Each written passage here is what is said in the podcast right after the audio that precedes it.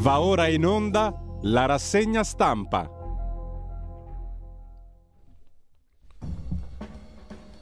Un cordiale buongiorno a tutte le ascoltatrici e a tutti gli ascoltatori da Giulio Cainarca. Ben trovati all'appuntamento con la rassegna stampa.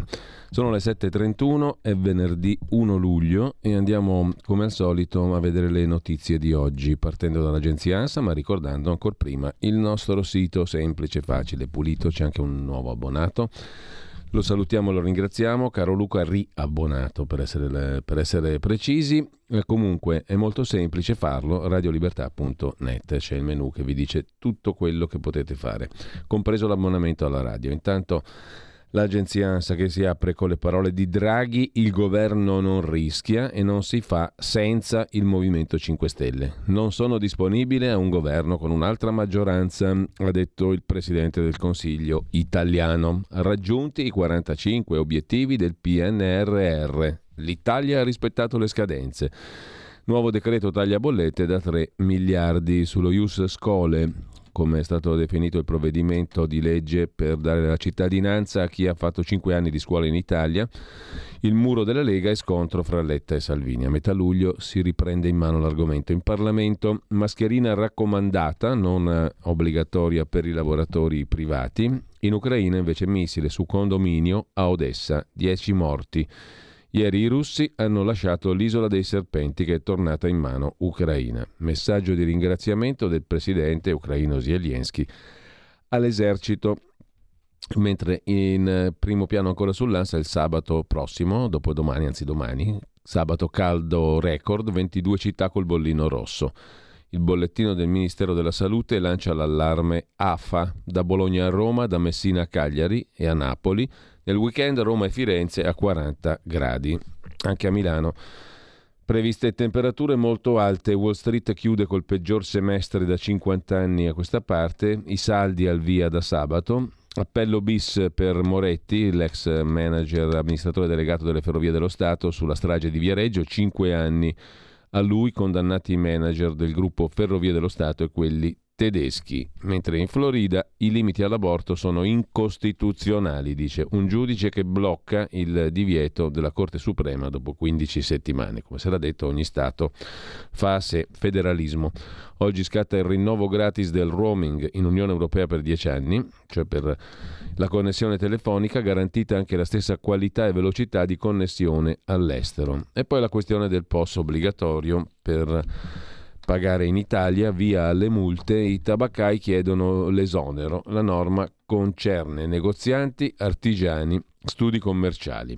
Paola Turci e l'ex fidanzata di Berlusconi Francesca Pascale si sposano sabato a Montalcino, rito in comune per la cantautrice e la ex compagna di Silvio Berlusconi.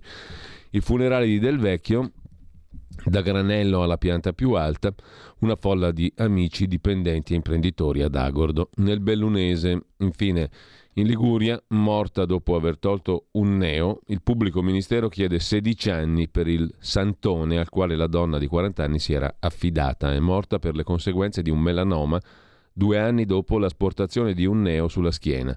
Operazione fatta su un tavolo da cucina. È stata curata per due anni con tisane zuccherate e meditazione. C'è anche il primo caso di trasmissione di Covid da gatto a uomo, tutti dicono che non è preoccupante, il gatto ha starnutito in faccia alla veterinaria e le ha trasmesso il Covid provenendo da una famiglia positiva alla Covid. Eh, e ancora fa mh, mm, prima pagina il menu eh, del summit della Nato con l'insalata russa che si mangiano i potenti e il gazpacio a 7,70 euro eh, dollari, non lo so. Comunque mh, mm, tanto, secondo non pochi. Con ciò lasciamo la prima pagina dell'ANSA, andiamo a vedere anche le prime pagine dei quotidiani di oggi. Il Corriere della Sera apre con le parole di Draghi, non governo senza il movimento. 5 Stelle. Il Premier Draghi ha incontrato Sergio Mattarella, l'ha incontrato anche Conte l'ha incontrato Di Maio e dopo ha ribadito il Premier Draghi non governo senza i 5 Stelle. Sul caso dei messaggi da Draghi a Beppe Grillo per far fuori Conte, il capo del governo dice non li trovo sul mio cellulare, fatemeli vedere.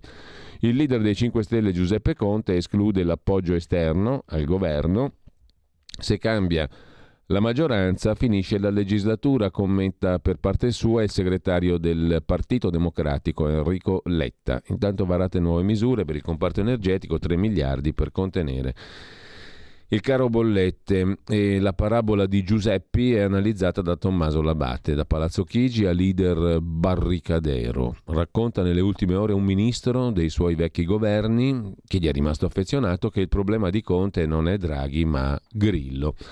Per quanto riguarda la Covid, le regole FFP2, la mascherina in ufficio, smart working per i più fragili e poi abbiamo Venezia dove si pagherà un ticket per entrare da 3 a 10 euro e il vaporetto da agosto passa da 7,5 a 9,5 euro alla corsa.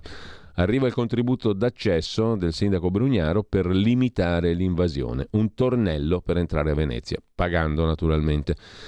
E Biden che si rivolge a Putin, non vincerai mai, dice Biden che ha confuso la Svezia con la Svizzera parlando ieri, poi si è messo a ridere se è corretto. Al vertice NATO di Madrid il presidente degli Stati Uniti è tornato sull'aggressione russa all'Ucraina.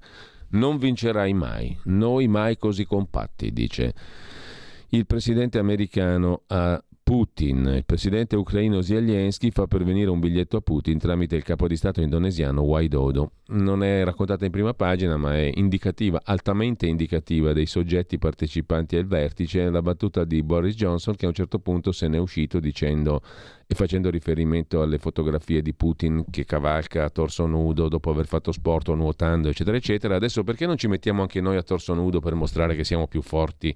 Di lui e ha aggiunto il premier canadese Trudeau, sì, andiamo a torso nudo a fare una bella cavalcata. E ha commentato, sembra una stupidaggine, ma invece è tutto vero, registrato, era un'agenzia di ieri, ha commentato Ursula von der Leyen, la Presidente della Commissione europea, oh yes, una bella cavalcata è quello che ci vuole. Dopodiché Putin ha risposto a questa congrega di rappresentanti dell'Occidente, incredibile ma vero, ha detto se questi qui si mettessero nudi o di sopra o di sotto, non importa molto, farebbero una brutta figura, sono dediti all'alcol, non si tengono in forma, non fanno esercizio fisico, fanno piuttosto schifo i leader del mondo occidentale fisicamente parlando. Siamo a sti livelli. E, ehm, con grande rispetto per i morti in Ucraina, vero, da parte dei vertici dell'Alleanza Atlantica. Paola e Francesca è invece il titolo del commento, anzi della predica quotidiana del nostro arciprete preferito, Don Massimo Gramellini. L'amore è una cosa bella, essere liberi senza recare danno agli altri, perché a qualcuno fa ancora tanta paura? Paola è Paola Turci e Francesca è Francesca Pascale, famosa per essere la ex di Berlusconi, adesso famosa perché si sposa pubblicamente con tanto di notizie pubbliche a Montalcino, da quelle parti là in Toscana, insomma sabato prossimo. Auguri e figli, ma- figli maschi si può anche dire perché ormai si può fare tutto, si possono confezionare. Pre- in Ucraina vanno un po' meno adesso perché c'è qualche bombetta e le fattrici sono occupate a salvare la vita a se stesse in primo luogo più che a darla ad altri a pagamento, ma comunque tutto si può fare nel mondo, c'è pieno, un supermercato pieno di tante cose, compresi i bambini. Quindi auguri e figli non si può dire maschi, si può dire LGBTQ, nemmeno femmine perché sarebbe discriminatorio. Quindi auguri e figli LGBTQ alle due spose, Paola e Francesca. Però ha ragione Don Massimo, è così bello essere liberi senza recare danno agli altri. Perché a qualcuno fa ancora tanta paura? Punto di domanda.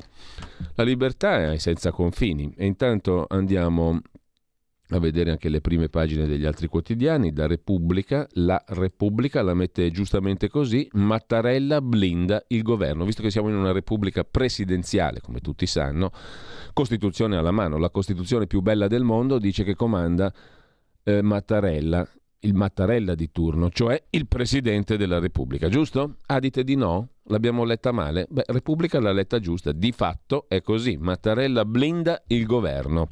Il Quirinale incassa l'impegno di Conte, inteso come Giuseppi, a non strappare con l'appoggio esterno, cioè resta dentro a pieno titolo. Schiaffi su schiaffi, pugni in faccia, occhi neri, finalmente l'ha fatta giusta la vignetta del Corriere della Sera oggi in prima pagina perché viene rappresentato Conte con 5 stelle. Le quattro sono fuori dall'occhio, una c'era sull'occhio bella nera perché ha ricevuto un bel cartone in faccia E comunque botte su botte Conte rimane dov'è. Niente appoggio esterno, dentro tutti. Ma i 5 Stelle restano una polveriera. Draghi chiude a ogni possibilità di assetto diverso della maggioranza. Dopo questo esecutivo c'è solo il voto, cioè si arriva in pompa peraltro magna al 2023, a maggio, aprile forse, o giugno, luglio, Ottobre 2023? Mai? Chi lo sa. Via libera dal Consiglio dei Ministri al taglia bollette, 3 miliardi contro gli aumenti, scrive La Repubblica, fondata da Eugenio Scalfari e diretta da Maurizio Molinari. Intanto i russi perdono l'isola dei serpenti, uno scogliazzo brullo di importanza strategica. E dopo 15 anni finisce l'era di Arcuri. Lascio con dispiacere, dice il, l'ex marito della conduttrice di La Sette, Mirta Merlino, famoso anche per quello e famosa anche lei. In ogni caso, arriva il nipote di Mattarella, Mattarella bis. Mattarella bis perché era già stato a Invitalia, cioè la società del Ministero dell'Economia che non si capisce cosa faccia ma dà stipendi straordinari. Invitalia, società del Ministero dell'Economia che sarebbe utile per investire in Italia fatta per attrarre investimenti in Italia, fatta anche per distribuire stipendi molto corposi come quelli dell'ex marito di Mirta Merlino, appunto di Domenico Arcuri, indimenticabile protagonista come commissario straordinario dell'epoca della Covid. E adesso arriva il nipote di Mattarella, ma ci soffermeremo dopo sul nipote di Mattarella, Bernardo, perché c'è anche Bernardo Giorgio, che è il figlio di Mattarella, che non è da meno quanto a rilevanza pubblica. Sempre dalla prima pagina della Repubblica, il patto con Erdogan sulla pelle dei curdi, lo dice niente po' di meno che il disegnatore Zero Calcare, i politici sono tutti zitti. È stata bellissima anche un'altra scena al G7, al G7, no G7, sì G7, nato, insomma cambia poco, dove una giornalista osa chiedere a Sua Eccellenza, il Premier del governo italiano Mario Draghi, ma com'è che Erdogan adesso mette lui le condizioni contro i curdi per dire sì all'entrata di Svezia e Finlandia nell'Alleanza Atlantica? Che ne facciamo dei curdi che ci hanno aiutato a combattere lo Stato islamico, anzi sono stati determinanti per sconfiggere l'ISIS, lo Stato islamico in Siria? Li lasciamo alla mercé di un dittatore, come lei stesso, onorevole, oh no, onorevole, mm, eccellenza Draghi eh, ha, mm, ha detto, ha definito Erdogan, Draghi l'aveva definito così, un dittatore. Li lasciamo alla mercé del dittatore, gli amici curdi che ci hanno fatto il favore di sconfiggere l'ISIS in Siria? E Draghi si è girato dall'altra parte e se n'è andato. Si è sentito anche, questa è stata la cosa più bella di tutte, grazie Presidente, che non era ironico, era proprio un grazie di sottomissione per non aver risposto, grazie per non aver risposto da parte di un giornalista. Poi ci insegnano la deontologia ai giornalisti, cioè le regole del corretto esercizio della professione giornalistica nei corsi di formazione che siamo tenuti a fare. No? La deontologia prevede che tu fai la risposta, quello ti gira le spalle e tu gli dici grazie, grazie, ma non in tono ironico, in tono sottomesso, perché se non lo dici in tono sottomesso sei passibile di sanzioni da parte dell'ordine dei giornalisti. E Draghi si è accorto che insomma era una figura di palta colossale, si è girato indietro e ha detto questa domanda deve farla Svezia e Finlandia. No a me. Non si capisce perché non poteva farla lui, essendo una domanda di rilievo politico è normalissima. Però eh, su Repubblica la questione viene affrontata giustamente da un disegnatore, così uno può dire certo io ne ho parlato, ma l'ho fatta dire a quello che fa ridere. Eh, fa piangere invece la scena descritta prima, secondo me, però questione di opinioni. Lasciamo la Repubblica, andiamo a vedere la stampa di Torino, la consorella Agnelli Elkan di Repubblica. Draghi blinda il governo, sulla Repubblica lo blinda Mattarella, sulla stampa lo blinda Draghi, il risultato è identico perché tra mandante e mandato non cambia assolutamente nulla. Avanti solo con i 5 Stelle. Il Presidente del Consiglio sale al colle, così Mattarella ha scongiurato la crisi. Siamo in buone mani. Draghi, Mattarella, Sem a post, come si dice in lingua locale, qui da dove vi trasmettiamo. Milano. Mai detto a Grillo di cacciare Conte, ha detto il Premier. Fatemi vedere i messaggini se li trovate. Tiè. Molinari, inteso come il capogruppo della Lega alla Camera sullo Ius Scole, la Lega non ci sta. Leggeremo poi l'intervista a Riccardo Molinari, mentre la stampa cosa ci offre in prima pagina? Ancora il simpatico Biden, la Svezia, la Svizzera, eccetera, eccetera, la Nato è ancora più forte, ira della Cina contro l'Occidente. Ecco perché ci spiega Sabrina Evionai, in classe gli immigrati sono già italiani come gli altri. I fondi sprecati del PNRR, se il Ministero tradisce la scuola dei più deboli, il commento della sociologa Chiara Saraceno, l'Italia è tra i paesi europei col più alto tasso di dispersione scolastica, cioè mi iscrivo e poi mi disperdo. La giornalista Rai Eva Giovannini si occupa del metodo putiniano usato contro di me. Caro direttore, Scrive anche la giornalista Rai, ho scoperto di essere finita in una lista di giornalisti e intellettuali putiniani. La mia colpa è aver intervistato nel 2018 su Rai 3 Alexander Dugin, il filosofo che poco prima Foreign Affairs aveva definito il cervello di Putin, nel 18, prima che scoppiasse la guerra. Retroattivamente è una putiniana oggi naturalmente, mentre il buongiorno di Mattia Feltri, tutto pregno di correttismo politico a manetta, non sono degni di te, la cittadinanza agli immigrati. Giusta, giustissima e Salvini è un gran coglione. Questa in estrema sintesi il parere di Mattia Feltri. Scusate, ho semplificato per guadagnare tempo. La stampa la lasciamo per andare alla verità.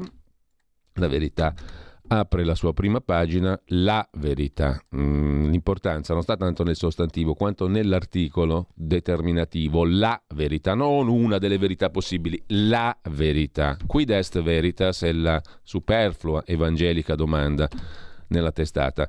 Eh, la verità è questa.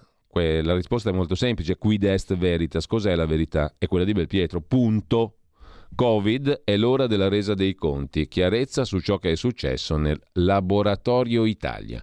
In questi due anni e mezzo, scrive Mario Giordano, da par suo, chiunque sollevasse dubbi sulla gestione dell'emergenza si è preso del cattivo maestro o dell'assassino.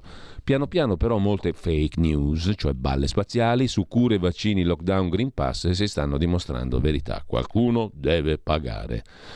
Sull'orlo dell'abisso il PD parla di canne L'atomica, possibile, ci rassicura il direttore della verità Maurizio Belpietro, mentre il mondo brucia e rischiamo anche l'atomica, PD e 5 Stelle pensano al fumo di raso, si diceva una volta, il fum de ras, ovvero al cannabis, al fumo non è proprio di raso, ma insomma eh, è peggio del fumo di raso, anche se quello là pure era inquinante, ma comunque il fumo della cannabis. Poi abbiamo quattro bei facciazzi in prima pagina sulla verità, ovvero Ursula von der Leyen, dopodiché l'amministratore delegato della Pfizer, Burla, il ministro della salute italiano Speranza e eh, Domenico Arcuri. Un bel poker di soggetti, contratti segreti, sms spariti. Cosa nasconde von der Leyen? Si domanda assai opportunamente Francesco Bonazzi.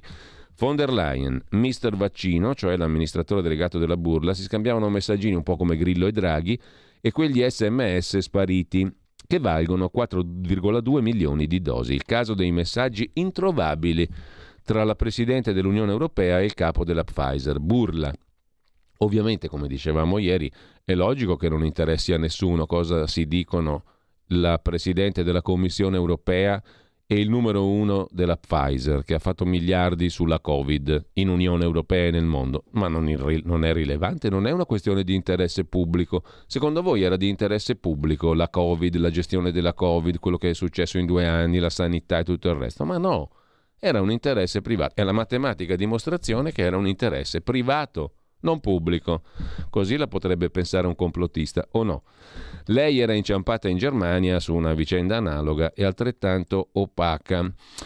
Ricorda Francesco Bonazzi assai opportunamente eh, assai opportunamente sulla verità, pagina 2. Ehm, intanto, in piena pandemia, questo lo ricorda il nostro Stefano Graziosi, il marito di Ursula, perché ce n'è anche per il marito, Heiko von der Leyen, passò a un'azienda di terapie geniche.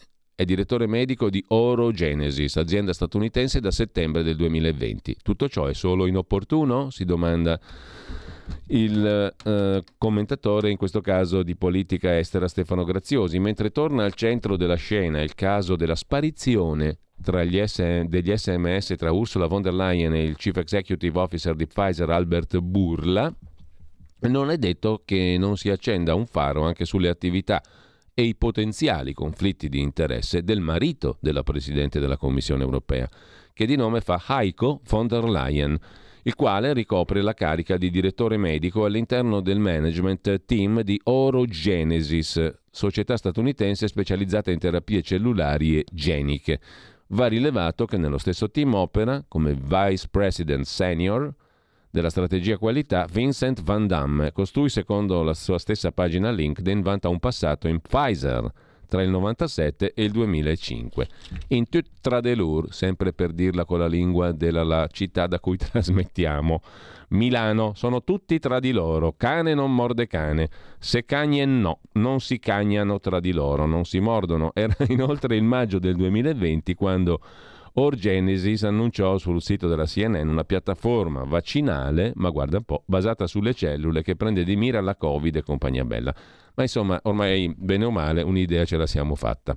Dopodiché abbiamo Burla medesimo, l'antivirale della Pfizer che arriva a fare flop, un flop da 8 miliardi Biden ha buttato via oltre 10 miliardi per l'ultimo flop dell'antivirale Pfizer, cioè non è Pfizer che fa flop, tanto paga pantalone, il pantalone di turno. Uno studio americano smonta gli effetti del Paxlovid che in Italia stenta a decollare. L'antivirale Pfizer, nuove analisi sul farmaco che doveva salvare la vita di pazienti in tutto il mondo hanno dimostrato che riduce la carica virale molto meno rispetto al dichiarato, scrive la verità. A pagina 4 compare il ministro Speranza, Sciagura Speranza scrive la verità, non capiscono nulla, incubo FFP2 al lavoro fino a ottobre, ci mandano con la mascherina fino a ottobre. L'ex commissario Arcuri invece fuori da Invitalia e non dalle ombre sulla pandemia, scrive Claudio Antonelli, pagina 7 della verità. I 5 Stelle non salvano il soldato Arcuri, in Invitalia è l'ora del Mattarella bis, cioè del nipote del capo dello Stato, ma Bernardo Mattarella. Da non confondere con Bernardo Giorgio, che invece è il figlio diretto del capo dello Stato, non nipote. Dietro le tensioni Conte Draghi, le mosse per l'eredità. A somma arriva il nipote del presidente, l'uscente deve chiarire sulla Covid. Ma poi vediamo meglio questo capitolo del nipote, del figlio e compagnia cantante e di Invitalia società di grandissimo interesse pubblico. Cosa ha combinato Invitalia nei tantissimi anni in cui ne è stato al vertice l'ex signor Merlino, ovvero Domenico Arcuri? Combinato tanto, ha attratto tantissimi investimenti in Italia. Arcuri era uno che è nato con, con il PD, con la più stretta osservanza PC, PDS, PD, e si è riciclato dappertutto fino ai 5 Stelle ha aperto tutti come la scatola del tonno, mentre sempre dalla prima pagina della verità Draghi si blinda, ma guarda un po', e ordina di comprare gas. Dribbling sul caso Conte. Non li trovo più i messaggi con Anzi, non è che non li trovo più. Non li trovo perché non ce li ho, non li ho mai scritti. Non trovo i messaggi con Grillo. Però si può intendere in due modi questa frase. Non trovo i messaggi con Grillo, ha detto Draghi. Vuol dire che ce li aveva e non li trova o vuol dire che non li ha mai avuti? Autoelogi da parte di Draghi, che elogia Draghi, sugli apprezzamenti, Draghi elogia Draghi sugli apprezzamenti internazionali. Altro intervento per alleggerire le bollette non le nostre tasche, le bollette, ma i prezzi continuano a correre. In autunno turni e razionamenti. Marcello Veneziani riflette su potere e propaganda. Il Premier e tanti capi dell'Unione Europea sono oligarchi, ma li chiamano i migliori. Francesco Borgonovo sulla lista di proscrizione che fa schifo solo se c'è il compagno Augias, accusare Augias di essere putiniano, allora la lista di proscrizione diventa uno schifo. Se ci sono i destrorsi invece va tutto bene e sono schifosi veramente. Se però te dai del putiniano ad Augias, ah, lesa maestà. Giacomo Amadori, non solo Palamara, il super procuratore generale Salvi a caccia di voti andò da Ferri e vinse grazie a magistratura indipendente, ma perdonatemi, ma io confesso che non me ne frega più assolutamente niente di parlare di magistrati e delle loro camorrie. La Corte Suprema intanto dà l'alto là anche ai gretini con la G di Greta Thunberg. Limiti alla possibilità di imporre tagli alle emissioni, botte pure a Trump sugli immigrati. Il presidente americano Biden ha dichiarato guerra contro la Corte Suprema americana, che rispecchia i conservatori e non più i democratici, sia per il pronunciamento sulla non costituzionalità dell'aborto, sia su quello più recente che limita l'imposizione di tagli alle emissioni ambientali. Gli stessi giudici schierati hanno però anche affondato una decisione di Trump. Chiudiamo dalla verità con milioni in ballo, la sconfitta della BCE su Carige, Cassa Risparmio Genova, che apre la porta alle cause, pagina 18, e le follie americane. Se non fa il tifo per l'aborto, il nero diventa un negro. Lo scrive Francesco Agnoli e andiamo a pagina 17 per capirne un peletto di più. Eh, se un nero non vota per l'aborto, via libera al razzismo contro di lui il giudice Clarence Thomas, definito servo dei bianchi, così lo definiscono i pro-choice, che si dimostrano intolleranti. L'intolleranza dei presunti tolleranti. Lasciamo con ciò la verità e andiamo al libero di Alessandro Sallusti, apertura dedicata a Draghi. Furbo o masochista? Senza punto di domanda titola libero. Super Mario ha detto niente governo senza i 5 Stelle, ma così non ci liberiamo dei grillini. È un po' tautologica l'osservazione di Libero, però insomma, se Super Mario dice che il governo rimane coi 5 Stelle, vuol dire che i 5 Stelle non vanno via. Un bellissimo titolo, una bellissima osservazione, molto interessante.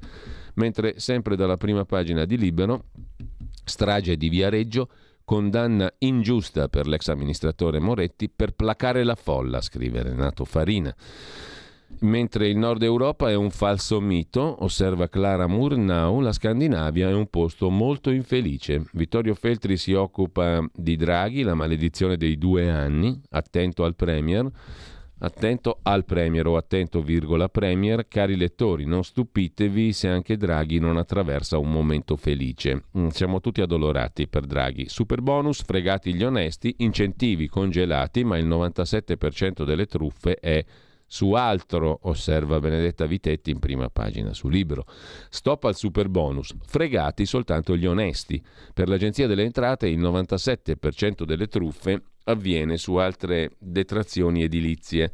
Allarme Confartigianato, i crediti congelati fanno sparire 47.000 posti di lavoro. Scrive Libero, mentre sempre dalla prima pagina di Libero, aiuti per 3 miliardi, il decreto bollette evita alle famiglie aumenti fino al 45%, prorogati sostegni alle fasce deboli, bollette luce gas e agevolazioni sugli oneri di sistema. Stangata scongiurata, dice il Premier Draghi. A luglio frenano le tariffe stabile il metano, più 0,4% la luce, ma in un anno i rincari potrebbero toccare punte del 91% secondo l'autorità di settore dell'energia, l'ARERA. Anche in prima pagina su Libero la ex di Berlusconi che sposa una donna, Pascale e Paola Turci a nozze. E poi eh, che cosa c'è ancora? Niente, nient'altro. Quindi possiamo serenamente andare a vedere la prima pagina del Fatto Quotidiano di Marco Travaglio. La Nato vuole trascinarci in guerra con la Russia e quelli ridono. In effetti però ha ragione il Fatto Quotidiano quest'oggi. A vedere le foto e le notizie di ieri, quelli ridono, ridono, ridono e pronunciano anche battute ignobili, schifose, come che noi mettiamoci a torso nudo per far vedere a Putin. Ma cose dei turchi, appunto. Il generale inglese spiega pronti alla guerra grande. Quelli ridono, scrive. Il fatto, il generale Sanders, la mobilitazione per lo scontro diretto con Mosca, con la Russia dopo l'Ucraina, cioè qua si vuole fare la guerra alla Russia, dice il fatto quotidiano. Bruxelles frena la Nato, Erdogan dice no, la Commissione europea difende i curdi. I PG e PID, due partiti curdi, non fanno terrorismo come il PKK, tanto... Erdogan ha vinto comunque la sua partita. Draghi si autoelogia e fa il furbo su Grillo, titola il fatto, Parla di sms, non delle telefonate. Ha smentito i messaggini Draghi, ma ha sorvolato sulle telefonate raccontate da Beppe Grillo. Draghi vanta successi internazionali mai visti, dice che il governo è nato col Movimento 5 Stelle e cita sempre Beppe Grillo, mai Giuseppe Conte, che discute coi suoi dell'ipotesi rottura. Roma brucia e puzza, la CEA prende i rifiuti, un altro affaruccio anche per Caltagirone, l'editore di Messaggero e, Ma- e Mattino di Napoli, tra le altre cose, ma lo vediamo dopo.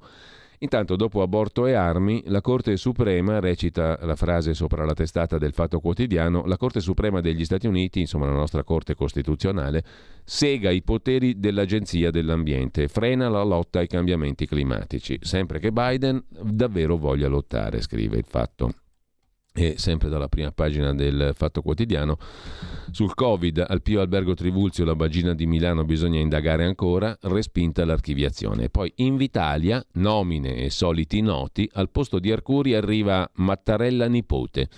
C'è poi una figura femminile notevole, Amalia Guglielminetti, prima pagina, pagina di cultura del Fatto Quotidiano, la vediamo dopo. La strega che fece a pezzi il fascio macio. C'è da citare però anche la coda del drago con la D maiuscola, l'articolo di fondo del direttore Marco Travaglio. La notizia è semplice. Grillo confida a vari parlamentari, a Fico, a Conte e al sociologo De Masi che eh, Draghi gli ha chiesto a Grillo di far fuori Conte, definito leader inadeguato, e poi di lasciarlo solo, Conte, seguendo Di Maio. Così Draghi a Grillo. Grillo, fai fuori Conte e segui Di Maio. Siccome c'è chi non può credere che il Premier, e non uno qualunque, il migliore con la M maiuscola, traffichi ribaltoni e scissioni nel primo partito del suo governo, Grillo ha mostrato gli screenshot, le fotografie dello schermo dei messaggi ricevuti da Draghi ma li fa leggere perché le cose più gravi sono state dette a voce. Conte, fin troppo signore, scrive Travaglio, tace il signor Conte.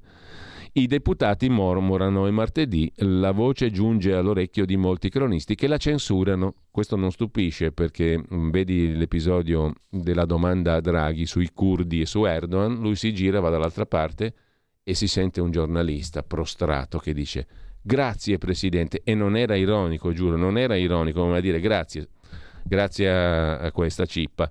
No, eh, era proprio un, una, un grazie di sottomissione. È normale che tu fai una domanda, quello si gira dall'altra parte senza neanche risponderti, ti guarda come dire povero coglione e tu dici grazie Presidente, ma che Fantozzi era un gigante di autonomia e di indipendenza rispetto a sta gente qua. Comunque, i deputati mormorano, la voce giunge all'orecchio di molti cronisti che la censurano, tranne la stampa, che la pubblica tra mille distinguo, e il fatto che intervista De Masi.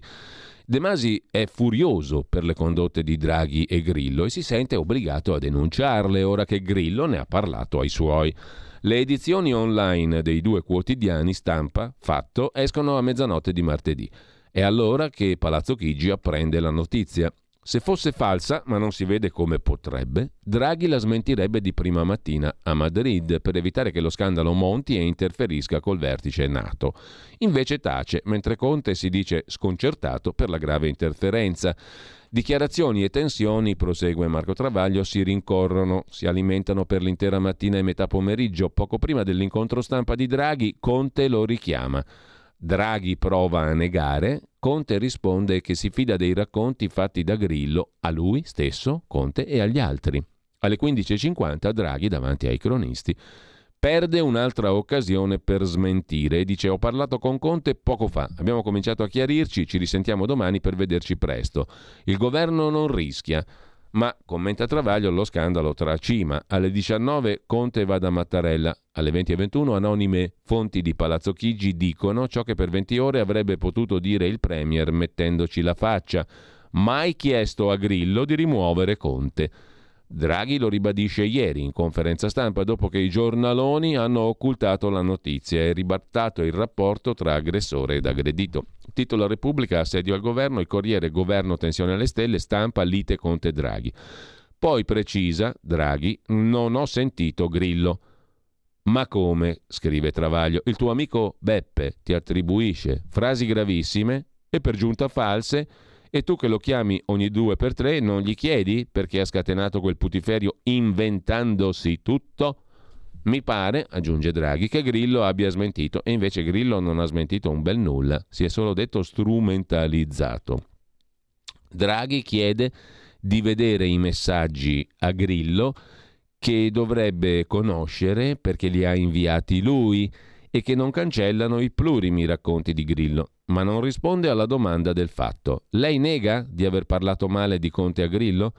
E non si capisce se sia più lungo il naso o la coda di paglia, scrive Marco Travaglio in prima pagina sul Fatto Quotidiano. Avvenire, il quotidiano di ispirazione cattolica, parla di tregua solo a Roma. Draghi dice nessun governo senza 5 Stelle. Invece a livello internazionale è confermata la volontà di inviare altre armi italiane in Ucraina. Spiraglio per l'export del grano, mentre Kiev riprende l'isola dei serpenti, e poi riciclare acqua, il Po salvo, in questo modo un'opera realizzata a Ferrara in sole 48 ore.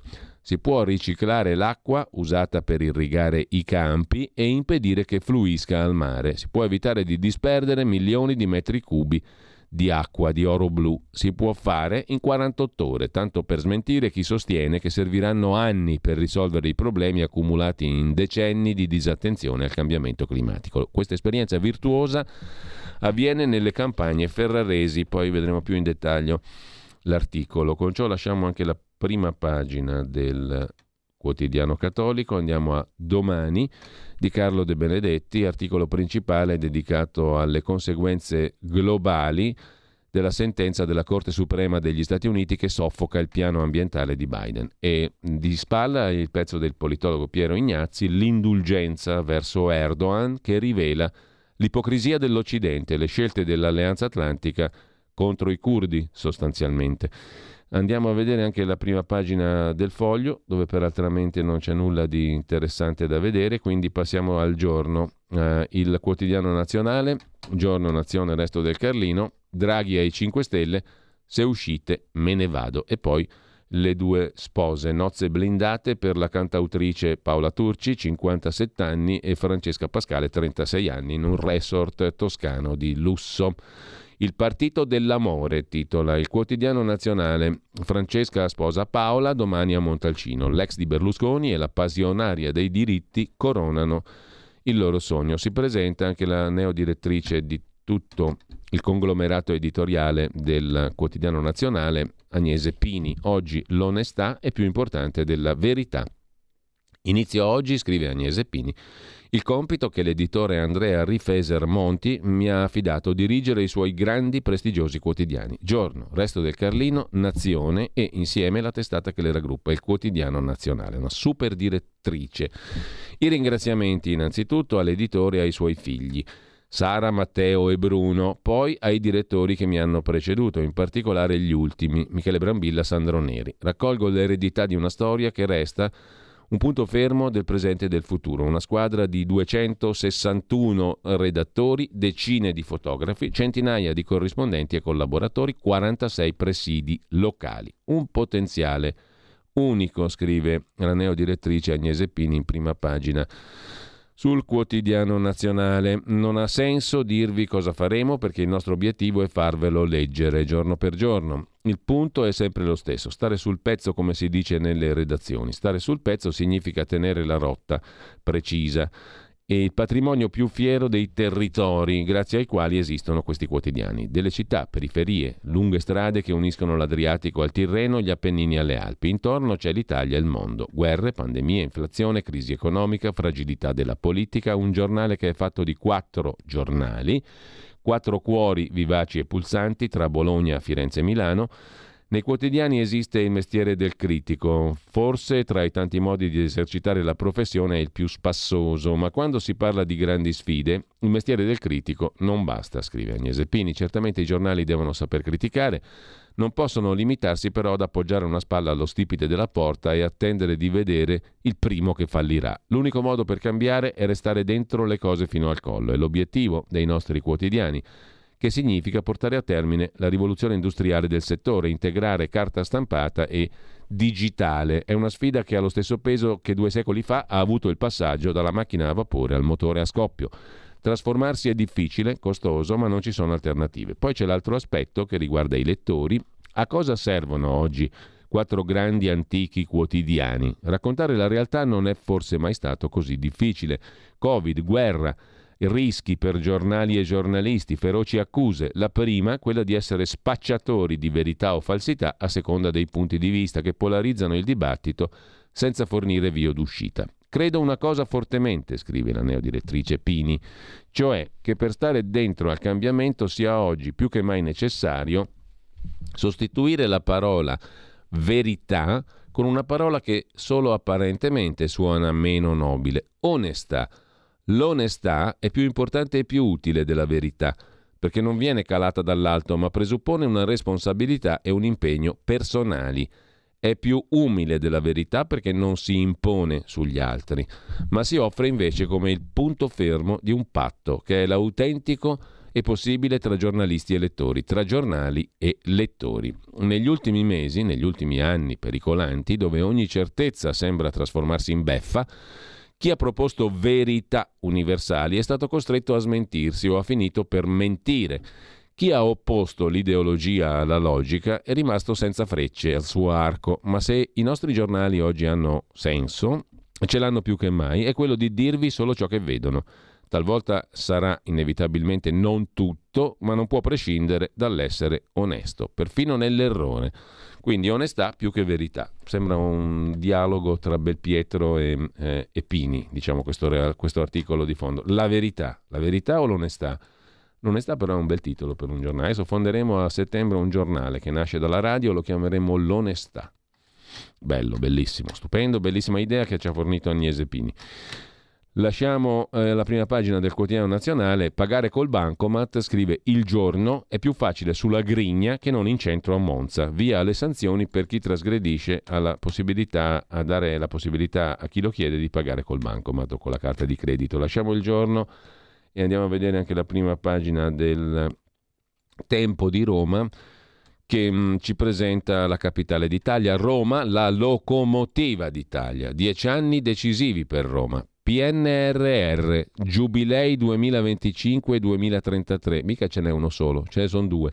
Termovalorizzatore ed Expo, così la capitale d'Italia può ripartire. Gli investimenti sulla città saranno un traino per l'economia nazionale.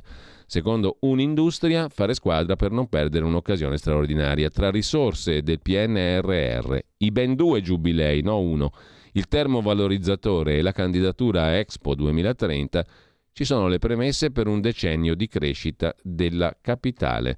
Arrivano quattrini, arrivano soldi, Roma è felice e quindi anche l'Italia.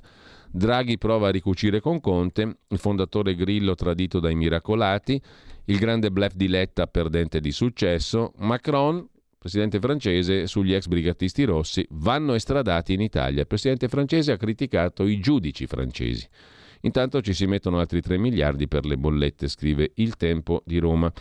Dal tempo la Repubblica l'abbiamo vista, la stampa l'abbiamo vista, la verità l'abbiamo vista, Libero l'abbiamo visto, Verità e Affari invece apre la sua prima pagina, poi chiedo un attimo di assistenza alla regia perché andiamo a vedere anche ciò che ci siamo dimenticati di consultare, compulsare, ovvero Italia Oggi e il riformista. L'ultimo abbraccio della sua gente, scrive la verità con gli affari, a Del Vecchio e poi la BCE che ributta giù i mercati. Adesso facciamo un po' di pausa, anzi mettiamo sì, un po' di pausa, mettiamo pure un accenno del primo brano musicale che ci sta seguendo via Facebook e anche sul Sito Lega Salvini Premier non si perda d'animo, qualche attimo di buco, ma poi ritorniamo amabilmente e onestamente.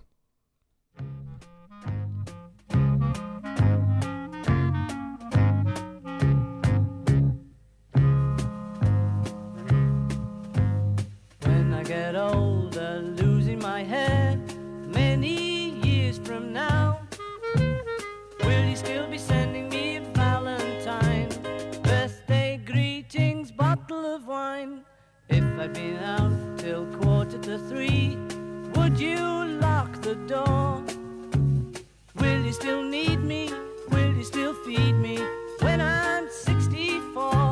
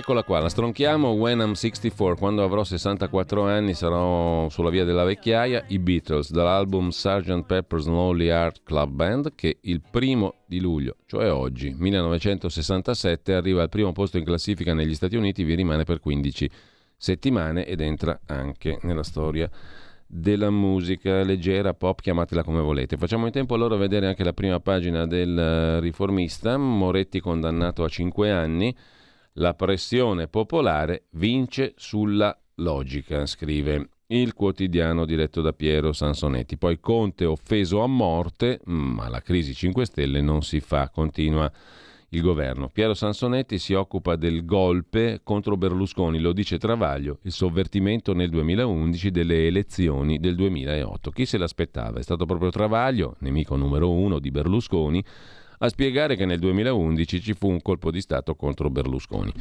Italia oggi non ce l'abbiamo in prima pagina, ma scorriamo il sito, vediamo un po' alcuni dei temi. La morte si sta imponendo come conquista dei massimi diritti. Perché i diritti per cui ci battiamo in Occidente hanno sempre a che fare con la morte procurata? Sembra assurdo affermarlo, ma è così. E poi la Cina, che va tenuta fuori dal conflitto, la Cina potrebbe svolgere un ruolo più attivo nel tentativo di risolvere la crisi ucraina, ma la decisione americana di sanzionare alcune imprese cinesi va in questa direzione, di tenere fuori la Cina dal conflitto, o meglio, va nella direzione di, di acuire il conflitto mentre la Cina andrebbe tenuta fuori dal conflitto. Un governo assediato che però prosegue la sintesi della nota politica, Draghi resta e taglia le bollette e poi da diversi giorni Giancarlo Giorgetti non è più raggiungibile nemmeno dagli amici. Sta meditando di prendere il largo da Salvini? La filosofia politica di Conte invece si può riassumere in una delle più efficaci battute di Nanni Moretti. Mi si nota di più se vengo, se mi metto in disparte, se sto di profilo, eccetera, eccetera. E ancora vediamo un po' scorrendo così all'impronta tra i vari articoli di Italia Oggi, la torre di controllo di Tino Oldani, pronti per l'auto elettrica europea nel 2035? No, l'Italia passerà dalla dipendenza russa, gas, a quella cinese per le batterie. Dopodiché Giorgia Meloni non si è imposta a Verona, non è riuscita a far collaborare Sboarina con Tosi, ha perso un'autentica roccaforte del centrodestra. E poi guardando i numeri, Meloni ridimensionata al nord.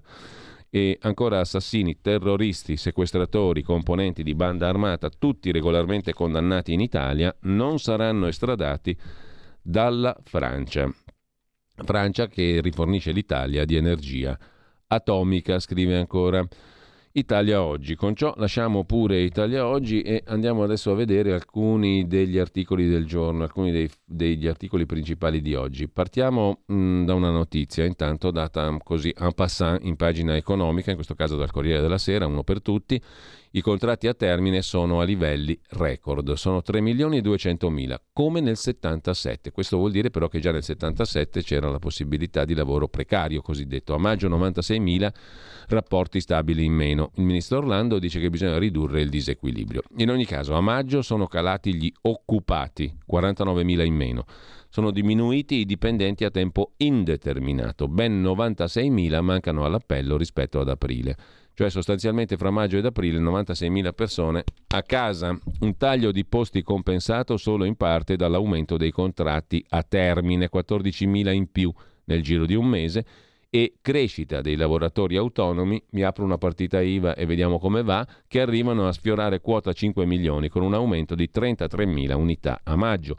Fatto sta, scrive Rita Querzè sul Corriere della Sera, che complessivamente gli occupati sono scesi sotto la soglia dei 23 milioni. Vedremo in autunno quanto bello sarà. Apriamo adesso il capitolo dei nipoti dei tra di loro, in Tutra Delure e compagnia bella. In Vitalia si chiude l'era Arcuri, il timone passa a Mattarella.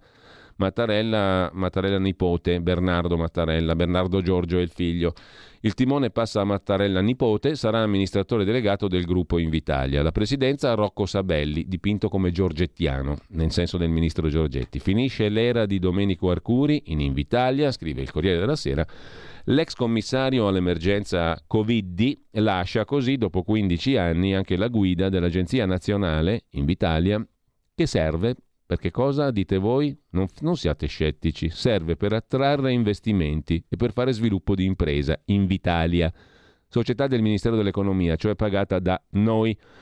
È la vita, commenta filosoficamente Arcuri. Ne ha di filosofia quest'uomo in corpo, eh? ne ha tanta. Era largamente previsto. Il suo successore sarà Bernardo Mattarella, classe 1966, attuale amministratore delegato del Medio Credito Centrale, proposto ieri dal Ministro dello Sviluppo Economico d'intesa col Ministero del Tesoro. Il Corriere della Sera manco dice che è il nipote di, perché bisogna avere rispetto sommo rispetto. Alla presidenza è stato chiamato un altro manager di lungo corso di Invitalia, classe 54, Rocco Sabelli. L'ultima esperienza del manager di Telecom e all'Italia, un curriculum così, in un ruolo pubblico era finita polemicamente tre anni fa con l'abbandono della poltrona di amministratore delegato e presidente di Sport e Salute. Sapevate che esisteva anche quest'altra società pubblica, Sport e Salute? Di che cosa si occupa? di dare dei buoni stipendi naturalmente a chi la dirige, prima che fosse dimezzata, ma il suo mentore Giorgetti non lo ha dimenticato, anche secondo il Corriere Rocco Sabelli ha un mentore, il neopresidente di Invitalia dove dominò Arcuri per anni e anni e anni. Il mentore di Sabelli è Giorgetti, il ministro leghista. I due ministeri hanno sciolto gli indugi, sport e salute e sviluppo, senza aspettare il termine del 20 luglio e senza tener conto della prudenza di quanti temevano che la parentela col capo dello Stato, eccola che spunta, di cui il futuro amministratore delegato è nipote, potesse essere oggetto di critiche. Ma che critiche? In Italia? Critiche? In questo periodo? Dopo due anni della Covid e di tutto il re? Critiche? Dopo la Covid e la guerra come siamo combinati? Critiche? A Palazzo Chigi, che resta il luogo in cui tutto viene deciso, hanno... Che, inciso, è un inciso così en passant. A Palazzo Chigi, che resta il luogo in cui tutto viene deciso, come a dire, sarà pure di Giorgetti quello lì, ma non conta un cazzo né quello né quell'altro, eh, hanno scommesso sul curriculum di Mattarella. Perché Mattarella nipote dal 2007 al 2011, attenzione, è stato Chief Financial Officer, CFO, proprio di Invitalia, e dal 2011 al 2017, cioè se Arcuri ha fatto il bello e il cattivo tempo, questo qui che reggeva il, il nipote di Sua Eccellenza, il presidente, che reggeva il cordone della borsa, sapeva tutto, perché era il Chief Financial Officer, cioè quello che teneva il cordone della borsa, del quattrino nostro di Invitalia. Quindi sapeva tutto. Dal 2007 al 2011 è stato Chief Financial Officer e dal 2011 al 2017 responsabile della Business Unit di Invitalia denominata Incentivi e Innovazione per poi passare alla guida della controllata da Invitalia Mediocredito Centrale, quando questa venne rilevata da Poste Italiane. Un predestinato, dunque, scrive a questo punto il Corriere della Sera, e a questo punto la parola è molto giusta, un predestinato, proprio in questo ruolo che a questo punto dovrà abbandonare, come mediocredito centrale, Mattarella ha operato finora per costruire quella banca del mezzogiorno, marchio già di proprietà del mediocredito centrale, prendendo la maggioranza della popolare di Bari che a sua volta ha in pancia la Tercas, Cassa di Teramo e Cassa di risparmio di Orvieto. Inoltre, Mattarella nipote ha gestito il fondo di garanzia che ha accolto richieste per 180 miliardi di euro di finanziamenti durante la Covid, la pandemia. Sarà interessante vedere come i due caratteri Mite, quello dell'amministratore delegato, il nipote di, e Rude, quello del presidente, il, mm, il cui mentore è Giorgetti, si coniugheranno alla guida di un'agenzia che ha come mission il recupero dell'ILVA e l'attuazione del PNRR. Arcuri esce di scena, di scena e dice faccio le vacanze e poi si vedrà. Bello, eh? È bellissimo questo articolo del Corriere della Sera c'è anche un pezzo di Marco Palombi sul Fatto Quotidiano. In Vitalia, al posto di Arcuri, arriva il Mattarella nipote. Bernardo viene dal Mediocredito, ha già lavorato nell'azienda. Presidente Sara Sabelli, caro a Giorgetti, fu amministratore di Alitalia CAI, quella di Berlusconi.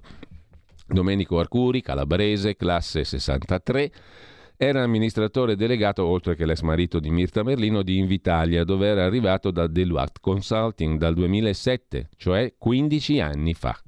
Ci ha vissuto bene, alla larga, in Invitalia.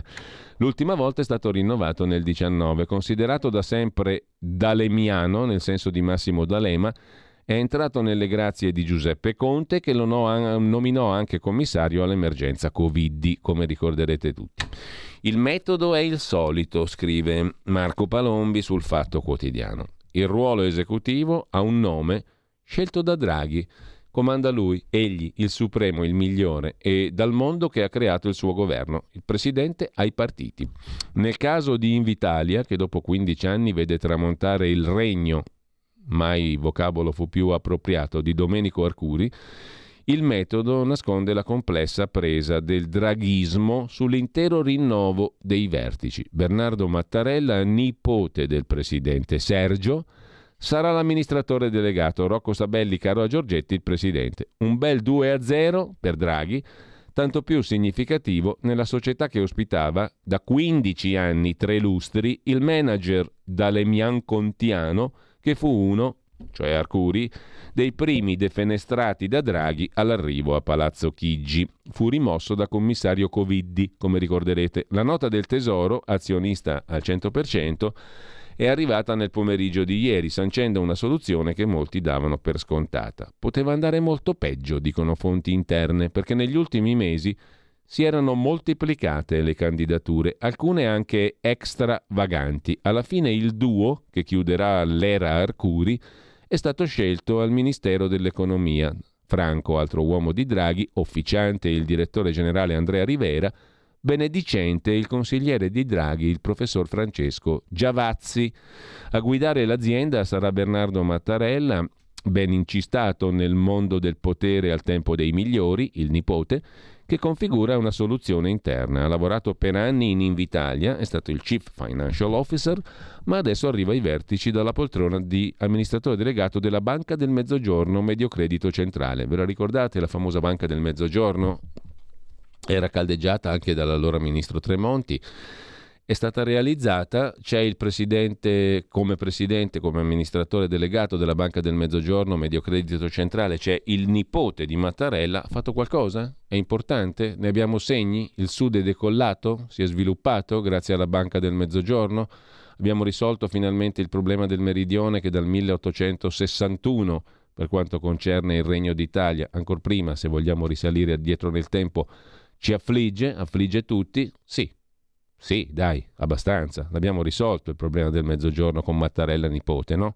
Alla presidenza della Banca del Mezzogiorno, Mediocredito Centrale, agglomerato banco finanziario creato con l'ingresso di Mediocredito Centrale nella disastrata Banca Popolare di Bari, che è parte del gruppo Invitalia, di cui sopra. D'altra parte, per mesi il nipote di Mattarella non ha fatto mistero di essere interessato alla poltroncina di Invitalia.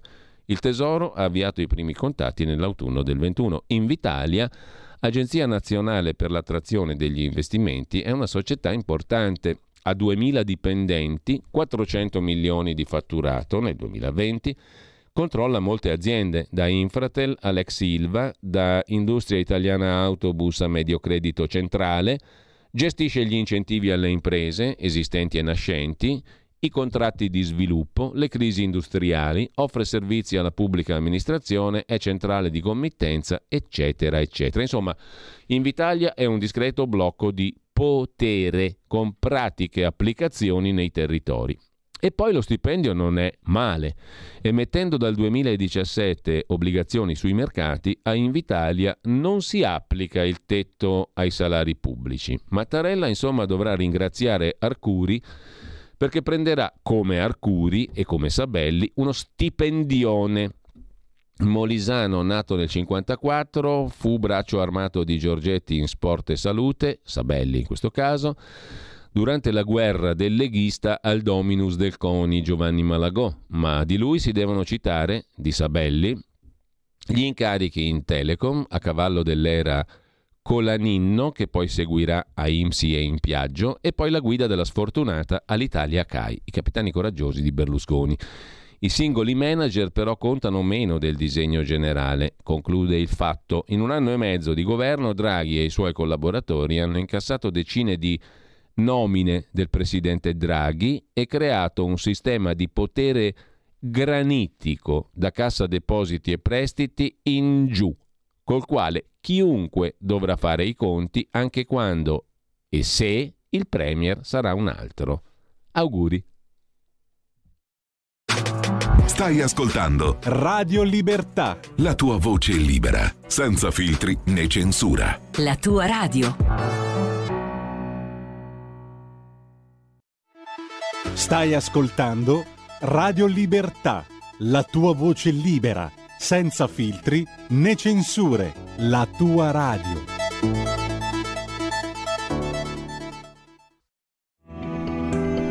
Il meteo.it presenta le previsioni del giorno. Caronte non molla la presa, l'anticiclone africano continua a dispensare sole e caldo al nostro paese con rare eccezioni. Nella prima parte della giornata sempre ampio soleggiamento da nord a sud con cieli anche pressoché sereni sulle regioni centro-meridionali, ad eccezione della Sardegna. Da segnalare addensamenti e possibili rovesci su ovest Alpi. Nel pomeriggio il rischio temporalesco riguarderà quasi esclusivamente l'arco alpino, per il resto splenderà il sole praticamente ovunque. Le previsioni di ilmeteo.it tornano più tardi. Una buona giornata da Lorenzo Tedici. Avete ascoltato le previsioni del giorno.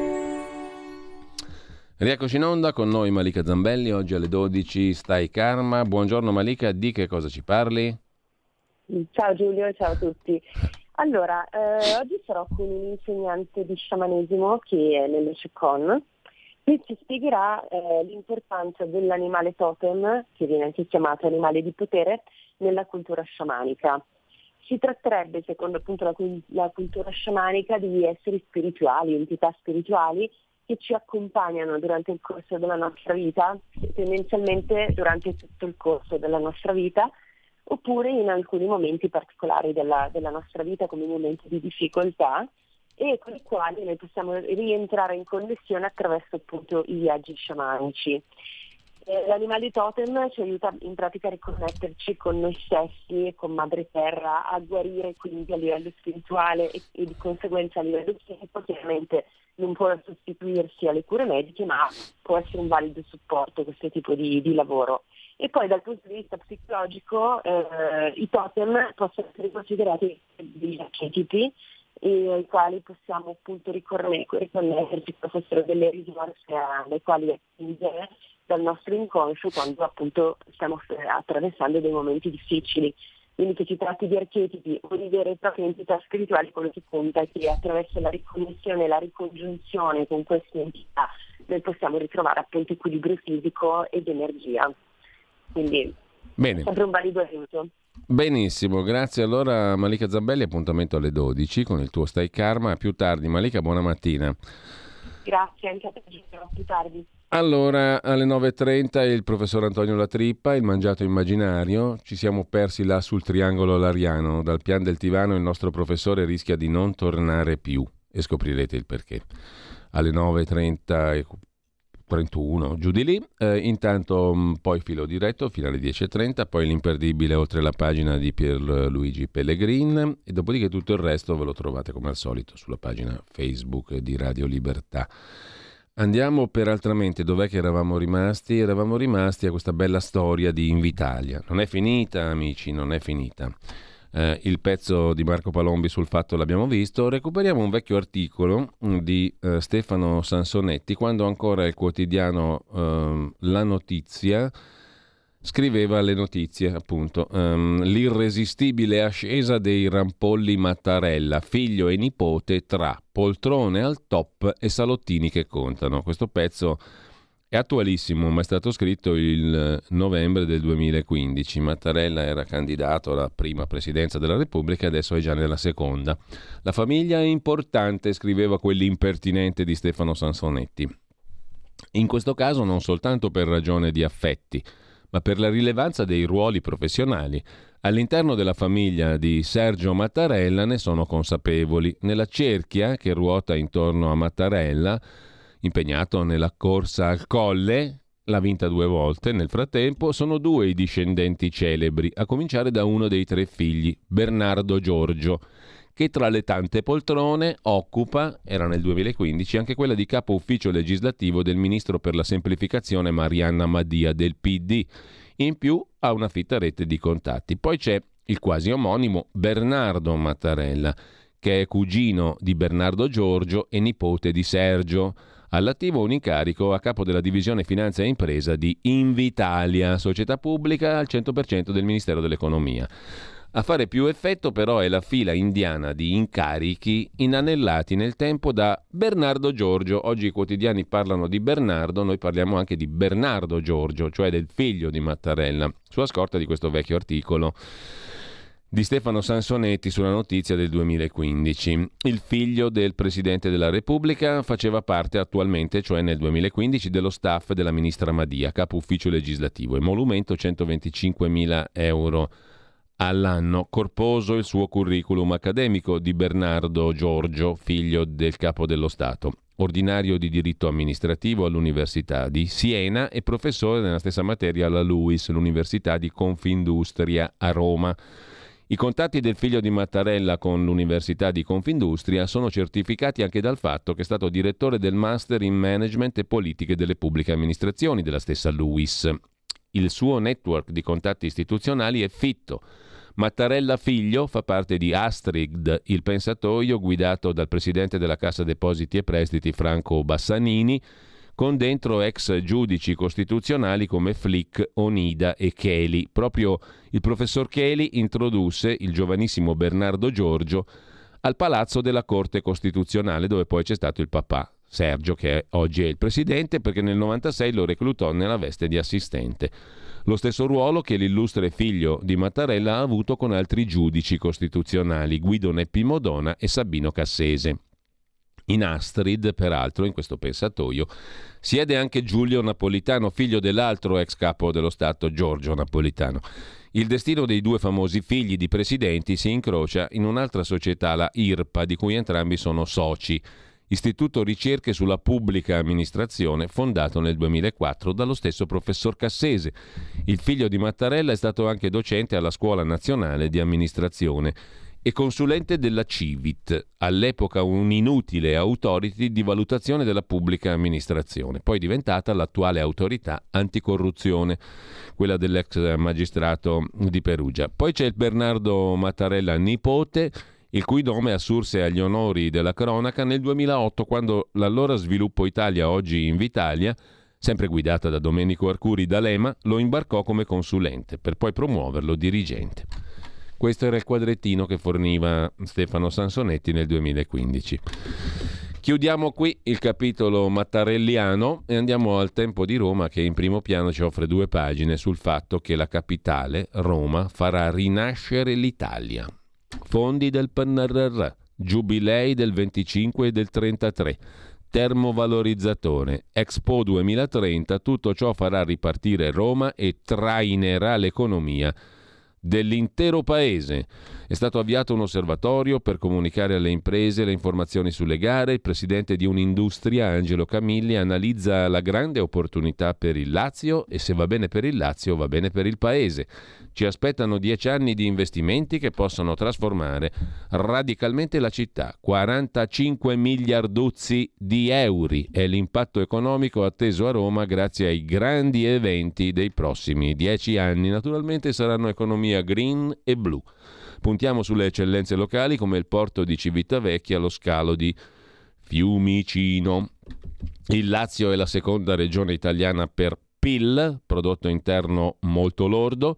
Lo sforzo che stiamo cercando di fare in questo anno e mezzo con le istituzioni è quello di far percepire il territorio come realtà di imprese e di industrie, dice Angelo Camilli, presidente Unindustria, che è l'associazione locale di Confindustria delle imprese laziali.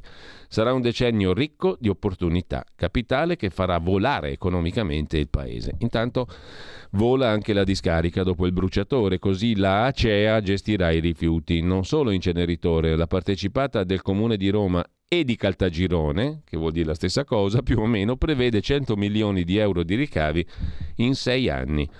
E, ehm, il ritorno del PD in Campidoglio ha cambiato gli equilibri, scrive il Fatto Quotidiano stamani. Il terribile incendio agli impianti di trattamento rifiuti di Malagrotta potrebbe accelerare i processi. La ACEA, società pubblica capitolina, è pronta a prendersi il ciclo dei rifiuti di Roma o almeno la chiusura che è la fetta più redditizia. La multi-utility ACEA, partecipata al 51% dal Comune di Roma, al 5,45% da Francesco Gaetano Caltagirone e al 23% dai francesi di Suez, di cui Caltagirone fino al 2020 possedeva il 3,54%, la ACEA dunque è stata individuata dal sindaco di Roma Gualtieri per realizzare entro il 2026 l'inceneritore. Serve però una discarica. Salvo scherzi del TAR, la nuova discarica, la buca di Roma, sarà a Magliano Romano, 50 km a nord di Roma, sulla Flaminia e sarà gestita dalla ACEA. Che la partecipata capitolina avesse interessi nel sito di inerti di proprietà di un'anonima società locale era Vox Populi. Il fatto però è in possesso del preaccordo privato e confidenziale che la controllata da Acea Ambiente e Berg SPA e la Idea 4 di quel sito appunto dove ci sarà la discarica appunto hanno sottoscritto il 16 luglio del 2020. Sono profitti, 100 milioni di ricavi in sei anni per Comune di Roma e Caltagirone. Nel frattempo ci racconta anche l'agenzia Agi Italia senza gli interventi del governo la bolletta del gas sarebbe stata del 45% più cara. Secondo Arera, i prezzi dell'energia sono rimasti stabili grazie alle misure per sterilizzare gli aumenti. Però, negli ultimi 12 mesi, la bolletta è comunque aumentata del 70% e secondo la Arera nel prossimo anno del 91. Quindi, fatte le somme, in due anni la bolletta è aumentata prima del 70% in più, poi del 91% in più. Non siete contenti? Eh, nel frattempo Roberto Cingolani, ministro della transizione ecologica del governo Draghi, racconta al quotidiano nazionale che non ci sarà bisogno di razionamenti del gas e dell'energia quest'inverno, siamo tutti tranquilli, però per essere al sicuro servono i rigassificatori, stoccaggi e fonti alternative per un futuro privo di rischi energetici. Auto elettrica non volevo rinvii, ma una soluzione per tutte le tasche, dice il ministro Cingolani. Il governo ha fatto di tutto per trovare nuovo gas, il grosso arriverà forse tra 23 e 24 e nel frattempo che facciamo? Risponde Cingolani, i 30 miliardi circa di metri cubi di gas russo saranno sostituiti con 25, e ne mancherebbero già 5, di metri cubi di, di miliardi provenienti da altri paesi. Al resto avremmo rinunciato comunque come contributo alla decarbonizzazione. Di questi 25 ne arrivano circa 6 quest'anno, 18 l'anno prossimo, 25 nel 2024. Questo è l'anno più critico, fondamentale completare gli stoccaggi, oggi siamo al 58% per passare l'inverno senza problemi. Bisognava dare una mano agli operatori che, visto il costo del gas, sono in difficoltà accelereremo la capacità nazionale di stoccaggio. I rigassificatori, dato che la metà dei 25 miliardi di metri cubi nuovi sono di GNL, gas liquido, questo è un punto chiave. Ora tutto il possibile verrà rigassificato con tre impianti attuali che vanno di norma al 60% e li porteremo a piena capacità. Ma per processare le 12 miliardi di tonnellate di gas liquido sarà essenziale contare sulle due navi rigassificatrici previste. Fondamentale che la prima sia installata a inizio del 2023 e a partire da Piombino e la nave dovrebbe andare a Piombino. Il sindaco è contrario, il governatore toscano Gianni chiede compensazioni. Ho parlato con tutti, sono tutte istanze comprensibilissime, farò di tutto per trovare la quadra, dice Cingolani. Da un lato ci sono le istanze dei territori, dall'altro la sicurezza nazionale. Insomma, siamo a posto, siamo perfettamente a posto. Per quanto riguarda invece la questione dell'auto elettrica. La Germania vuole arrivare al 100% di elettricità da rinnovabili al 2035 e poi c'è anche la questione eh, appunto dell'automobile elettrica, vediamo di andare a pescarla. Il governo è d'accordo con il 35, dice Cingolani, ma ha preteso la neutralità tecnologica, cioè soluzioni per tutte le tasche. Speriamo. Cosa vuol dire non si sa bene. Comunque se questo non fosse stato concesso si sarebbe dovuto insistere per un tempo di transizione più lungo. Ma per fortuna questa battaglia l'abbiamo vinta. Oh, ma la fanno facile questi qua. Eh? L'abbiamo vinta, abbiamo fatto, è tutto a posto. All'inverno siamo tranquilli. Speriamo che ci abbiano ragione. Perché il gas costa così tanto in Italia? Si domanda il quotidiano nazionale. Proviamo A rispondere. Da cosa dipende il prezzo? Da volumi di gas scambiati quotidianamente, dalle scorte, più gas abbiamo meno costa, dalle condizioni meteorologiche più fa freddo più c'è richiesta, dai ricarichi dei fornitori, dal trasporto, dalla gestione del contatore, dalle imposte. Chi ci guadagna? I fondi di investimento con extra profitti, le società produttrici, ovviamente le imprese che vendono gas all'ingrosso se hanno scorte l'aumento del costo della materia prima in un anno e mezzo. Siamo partiti un anno e mezzo fa da 0,193 euro mm, per un metro cubo standard, 0,193 nel febbraio di un anno e mezzo fa siamo arrivati a 1,072 ad aprile di quest'anno, cioè da 0,19 a 1,1 sostanzialmente, mica poco. Alla base dell'inflazione al 7% e delle bollette che si impennano c'è sempre il gas, materia prima fondamentale per le fabbriche per riscaldare gli edifici. In Italia il gas è ancora più decisivo che non nel resto d'Europa serve anche a generare oltre il 50% dell'energia elettrica italiana. Di conseguenza, unico caso in Europa, da noi il gas determina anche i prezzi dell'energia elettrica. Ecco perché è così importante identificare chi ci sta guadagnando con l'impennata dei prezzi del metano, che favoriscono anche le compagnie elettriche. Il governo Draghi ha calcolato in 42 miliardi gli extra profitti incamerati dalle società energetiche nei sette mesi tra ottobre 21 e aprile 22 rispetto allo stesso periodo 2021. Le aziende del settore stanno facendo enormi guadagni perché il prezzo è schizzato in alto, mentre i loro acquisti li avevano fatti ben prima a prezzo più basso.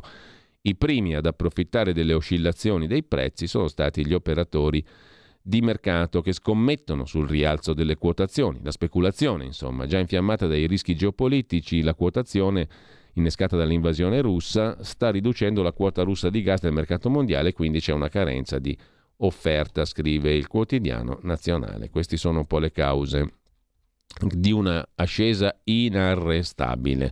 75 miliardi di metri cubi di gas consumati in un anno in Italia eh, e sempre rimanendo mh, mm, alla questione economica scattano le multe per i commercianti che non hanno il POS, cosa sapere ci informa l'agenzia Agi Italia. Prevista una sanzione amministrativa di 30 euro aumentata del 4% del valore della transazione per la quale sia stata rifiutata l'accettazione del pagamento. Scattano uh, le sanzioni, sono scattate sostanzialmente già da, da, ieri, in pratica dal 30 giugno, da giovedì ieri, eh, le sanzioni per commercianti e professionisti che non consentono ai propri clienti di pagare con la carta, col POS. Oggi, cioè ieri in realtà, eh, sono entrate in vigore con sei mesi d'anticipo le disposizioni che in caso di mancata accettazione da parte di esercizi commerciali, imprese e professionisti di pagamenti con bancomat o carta di credito prevedono sanzione amministrativa di 30 euro aumentata del 4% del valore della transazione per il quale è stata rifiutata l'accettazione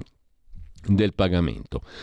Una falsa partenza, scrive oggi la stampa di Torino per la questione POS, un flop il primo giorno con l'obbligo di accettare pagamenti elettronici.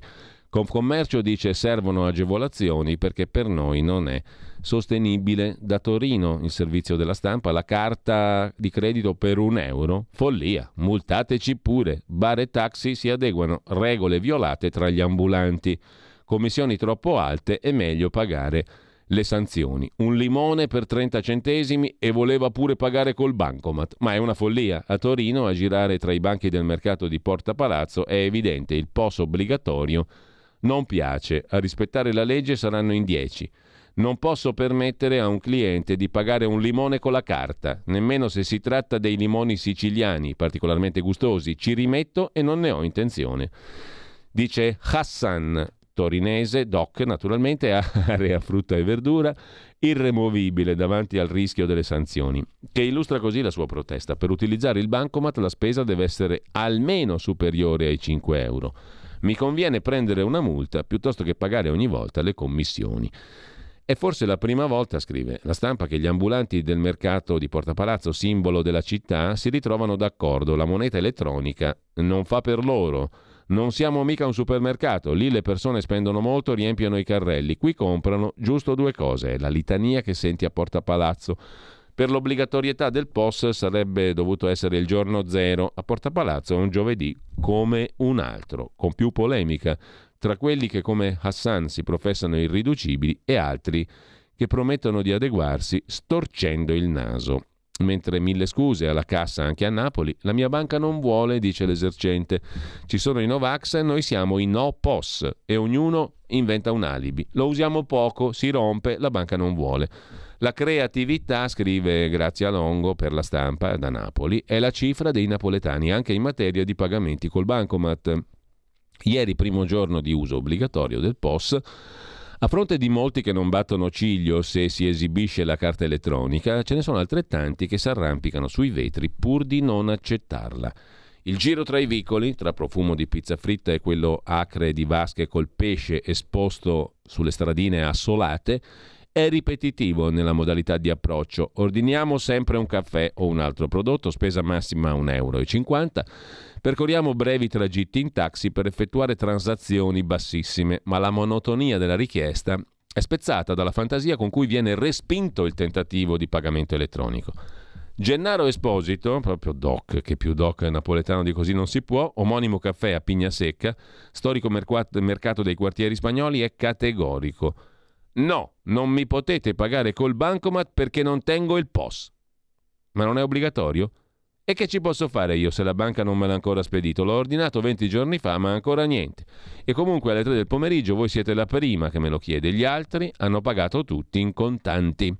Un po' più avanti, dopo la funicolare di Montesanto al bar Dolce Amaro, la richiesta di saldare un euro e mezzo per una crema fredda al caffè viene respinta con fermezza. Non è cattiva volontà, mi creda, ma il titolare in questo momento non c'è. Io non so usare il POS. Scusi, ma non basta avvicinare la carta alla macchinetta? No, guardi, io non voglio fare danni, sia gentile, paghi in contanti. Come se non bastasse, non rilasciano neanche lo scontrino fiscale. La cassa sta facendo l'aggiornamento, c'è da aspettare una vita. Sono più generosi al mini market poco distante, un buono duplo che costa un euro. Ma di fronte alla carta di credito il commesso reagisce con uno sguardo inorridito. Per carità, non posso fare una transazione così bassa. Ho un accordo con la banca che me lo vieta. Com'è possibile? No, no, me lo vieta la banca, ve lo giuro. Ma facciamo così, se non avete spicci prendetevi pure il buono e poi me lo pagate domani. Barricadera la titolare di un baretto. Esistono i Novax? Io sono no POS. Per un euro non accetto carte. Voglio vedere se mi fanno la multa di 30 euro. E così a Napoli. Intanto cambiamo argomento, eh, su Repubblica, Ius Scole e Cannabis se ne ridiscute a metà luglio. Non si arretra, promette Enrico Letta. Ben 1500 gli emendamenti della Lega intanto al testo della cittadinanza. Pausa tecnica chiesta dal PD per evitare lo slittamento a settembre, scrive la stampa. Eh, sulla Repubblica la stessa questione, Ius Scole, la destra non molla, il partito di Salvini ha presentato 1500 emendamenti per bloccare il provvedimento. Dopo le amministrative cresce intanto la competizione con Meloni per rappresentare lo scontento, scrive la stampa. Stampa che interpella sulla questione Riccardo Molinari, il capogruppo della Lega. Alla Camera un atteggiamento suicida e il PD fa cadere il governo. Arrogante e provocatorio. È Enrico Letta che sta minando il governo Draghi, dice Riccardo Molinari, capogruppo della Lega alla Camera, si va verso l'irreparabile. Crisi di governo in estate con la guerra? La Lega non lavora per questo, risponde Molinari. La domanda andrebbe girata ai partiti della sinistra che vogliono portare in aula due temi divisivi come Ius Scole e Cannabis, inconciliabili con le posizioni della Lega, rompendo il patto che ci vede insieme in un governo di unità nazionale per affrontare emergenze. Perché non lasciare che sia il Parlamento a discuterne? Perché numeri alla mano li potrebbero approvare contro una parte della stessa maggioranza che appoggia Draghi e questo aprirebbe un problema politico, dice Molinari alla stampa. Per esempio, io ho presentato mozioni sui rifiuti nucleari, peste suina, malati oncologici, questioni trasversali dove lavorando come maggioranza si ottengono posizioni comuni. Lo ius scole e la cannabis sono temi politici che minano la ragione dello stare insieme. Lo Ius Scole, siamo fermamente contrari. Frequentare cinque anni di scuola non è sufficiente a garantire un percorso per la cittadinanza. In Italia esiste già una legge per gli stranieri che arrivano o per i figli degli stranieri. Siamo il paese in Europa che dà più cittadinanze, quindi la legge funziona. Inoltre, Argomenta ancora Riccardo Molinari, capogruppo della Lega alla Camera sulla stampa di Torino, non è assolutamente vero che un minore abbia meno diritti di un cittadino italiano. È una falsità. Letta dice che il PD non arretra di un millimetro. Infatuato dai risultati elettorali è lui, osserva Molinari, che vuole minare il governo in piena estate. È come se noi dicessimo avanti tutta coi decreti sicurezza. La sua è una provocazione, un atto di arroganza, è evidente che è Letta che sta minando il governo. Se si arrivasse al voto sullo Iuscole, che succede? Abbiamo ancora qualche giorno, Salvini ha avvisato tutti, per noi è inaccettabile, in aula faremo opposizione. Se lo approvano sono loro che tirano il grilletto. Tocca a Draghi risolvere la crisi. Come garante politico di questo governo e di questa maggioranza è chiamato in causa. Direttamente è la sinistra che lo mette a repentaglio, dice Molinari alla stampa. Se la maggioranza prende una svolta a sinistra è un tema che riguarda anche Draghi, che deve dire qualcosa, o c'è una mediazione politica o se si sceglie una parte allora si affrontano le conseguenze. Quante probabilità ha il governo di superare luglio-agosto? In un contesto normale dovrebbe averne il 100%, ma la vedo grigia. Mi pare si vada verso l'irreparabile, dice Molinari. Se fosse così, la sinistra se ne assumerebbe la responsabilità. C'è un nuovo asse giallo-verde per far cadere il governo, c'è una bizzarra coincidenza di tempi, ma non c'è alcun progetto in questo senso.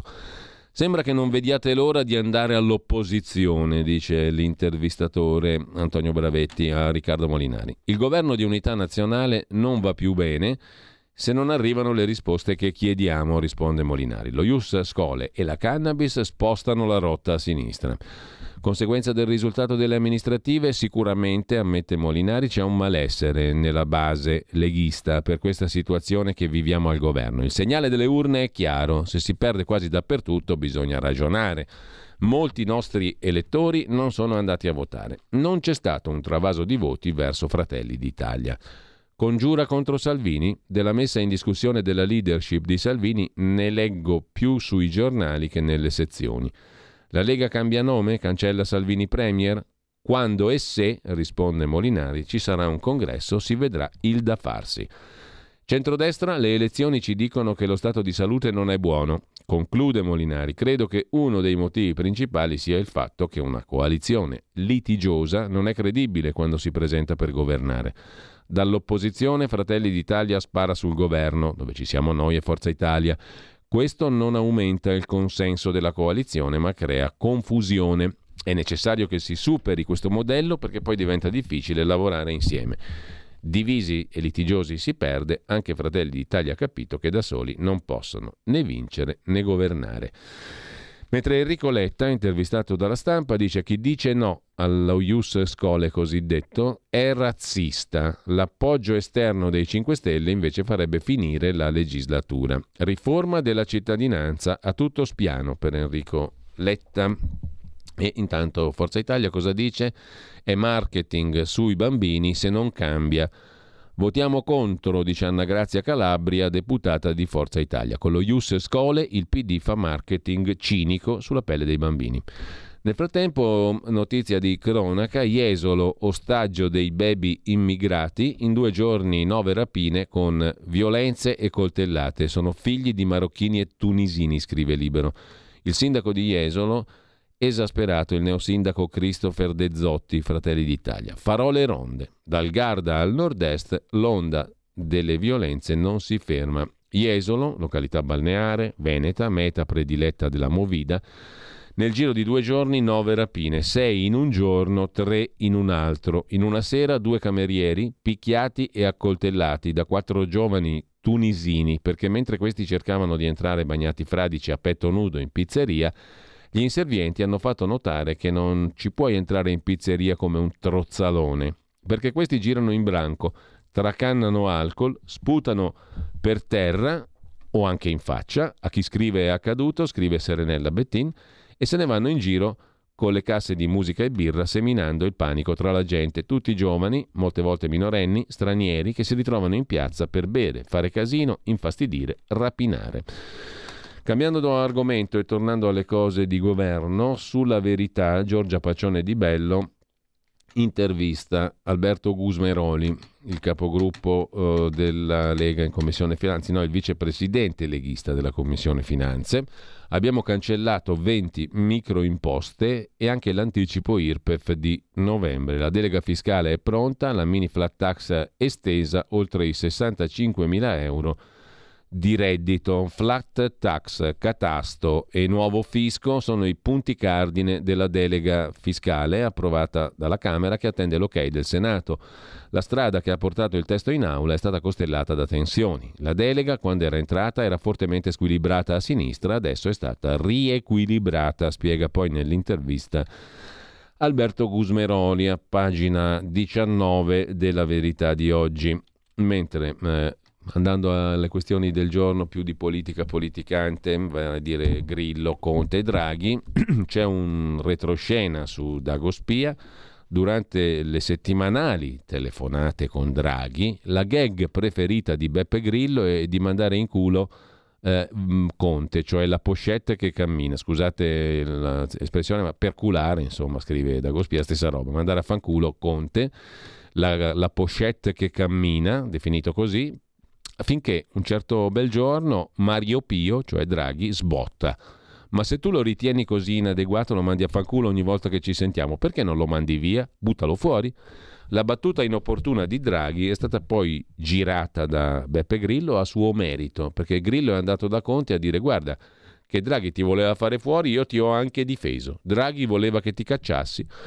Attraverso De Masi è scattata la vendetta di Travaglio e dei colonnelli 5 Stelle, Taverna, Fico, Crimi su Beppe Grillo, che non vuole l'addio a Draghi né la deroga al secondo mandato. Ma cosa si sono detti davvero, scrive Dagospia, nelle loro lunghe telefonate Beppe Grillo e Mario Draghi? I due, da quando Mario Pio si è insediato a Palazzo Chigi, hanno preso la buona abitudine di sentirsi periodicamente, un filo diretto tra Draghi e Grillo per fare il punto sull'azione di governo, i 5 Stelle, eccetera. I due hanno simpatizzato. È stato facile amalgamare il cinismo romano di Draghi e le battute folgoranti di Grillo. In una delle tante chiacchierate, l'elevato deve aver spinto sull'acceleratore circa il suo amministratore delegato Giuseppe Conte. Lo scetticismo di Beppe Mao per l'avvocato di Volturara Appula, Conte, è di vecchia data. In passato lo aveva definito uno senza quid, non ha visione politica né capacità manageriali, ha presentato uno statuto seicentesco, aveva detto Grillo di Conte. La tensione tra i due arrivò alle stelle al punto che Di Maio e Fico furono costretti a correre a Genova per cercare di mettere pace tra i due che tra un vaffa e l'altro rischiavano di far deflagrare il movimento. Lo scetticismo di Grillo verso Conte, mai superato, è diventato una gag al limite del tormentone durante le chiacchierate tra Grillo e Draghi, quelle esternazioni sapide confezionate a mo' di battuta che un comico come Grillo spara senza pensarci troppo. Draghi che come Grillo non è un politico, deve aver fatto eco all'ironia su Conte con una controbattuta romanesca del tipo ma se non ti piace proprio, perché te lo tieni, perché non lo mandi via? Una di quelle risposte che uno come Andreotti avrebbe evitato di sparare per non accendere rogne nella maggioranza. Un botta e risposta tra il comico e Mario Pio finito lì, tra risate. Quando Beppe Grillo martedì scorso ha avuto un confronto con Conte, due big dei 5 Stelle e il sociologo De Masi, eh beh, Grillo ha riportato la chiacchierata da bar avuta con Draghi da paraculo, girandola a suo merito. Ma come? ha detto a Conte. Ti ho pure difeso da Draghi che voleva che ti cacciassi. Una spacconata da Cazzaro, racconta Dagospia, che non solo non rispecchiava la verità, ma che gli attribuiva la volontà di proteggere la pochette che cammina, cioè Giuseppe Conte, che non ha mai avuto la volontà Grillo di difenderlo veramente.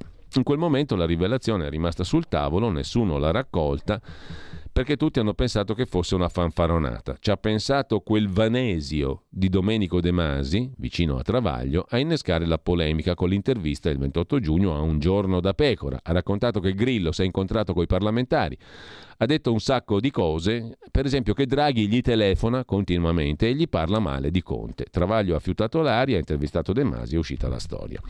Intanto da Conte alle bollette cosa ha detto Mario Draghi ieri? Il punto del verbo del migliore lo fa l'agenzia AGI, l'agenzia Italia tutte le questioni chiave. Dai 5 Stelle alla comunicazione, le parole di Draghi in conferenza stampa. Sui 5 Stelle è la parola Movimento 5 Stelle che ricorre di più, anche se fonti ministeriali assicurano che durante il Consiglio dei Ministri Draghi non avrebbe parlato di queste questioni. Comunque il governo ha detto ieri Draghi non si fa senza 5 Stelle. Ha dato contributi importanti all'azione di governo, il Movimento 5 Stelle, sono certo che continuerà a darli. Conte ha confermato che non è intenzione dei 5 Stelle di limitare l'appoggio al governo. Il governo non si accontenta dell'appoggio esterno, è nato con i 5 Stelle. Quanto a Conte, il Premier ha smentito di avere mai chiesto a Beppe Grillo di rimuovere Conte dalla guida dei 5 Stelle. Mai fatto queste dichiarazioni, mi dicono che ci sono riscontri oggettivi, messaggi, vediamoli, li aspetto. Ho sentito Conte, lo risento domani.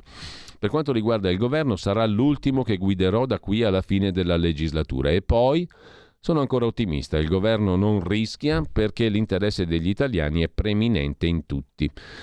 Eh, non sono disposto a guidare un governo con un'altra maggioranza, ha detto Draghi. I risultati dell'azione di governo sono il merito della maggioranza, di saper prendere decisioni nell'interesse dell'Italia. Obiettivi ce ne sono ancora parecchi davanti, la guerra, il PNRR, i rincari, la siccità sono convinto che potremo affrontare le sfide, eccetera, eccetera. Abbiamo ottenuto un testo importante al G7 sul tetto al prezzo del gas. Non era scontato, ha detto Draghi, c'è stato un Consiglio europeo, un vertice nato in una settimana così densa. L'attenzione della comunicazione è centrata su qualcosa di politico che non è nell'interesse degli italiani, cioè tutte le beghe varie. Rimpasto, nessuno lo ha chiesto, bollette. Sono tornato per questo dal vertice NATO, ha detto Draghi. Se il Consiglio dei Ministri non avesse approvato il decreto taglia bollette, ci sarebbe stato un disastro, ha detto Draghi, perché il nuovo trimestre parte domani e gli italiani avrebbero visto un aumento. L'assestamento di bilancio andava approvato entro fine mese.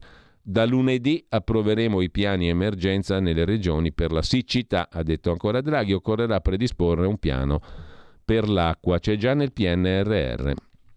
Pronti 8.000 militari per l'alleanza atlantica, ha detto ancora Draghi, e gli Stati Uniti inviano in Italia una batteria di difesa antiaerea. Eh, bisogna essere pronti, ha detto Draghi. L'Italia ha messo a disposizione, è pronta a mobilitare 8.000 uomini, oltre ai 2.000 già previsti, per aumentare lo sforzo di intervento rapido della Nato messo in campo dall'alleanza in funzione antirussa.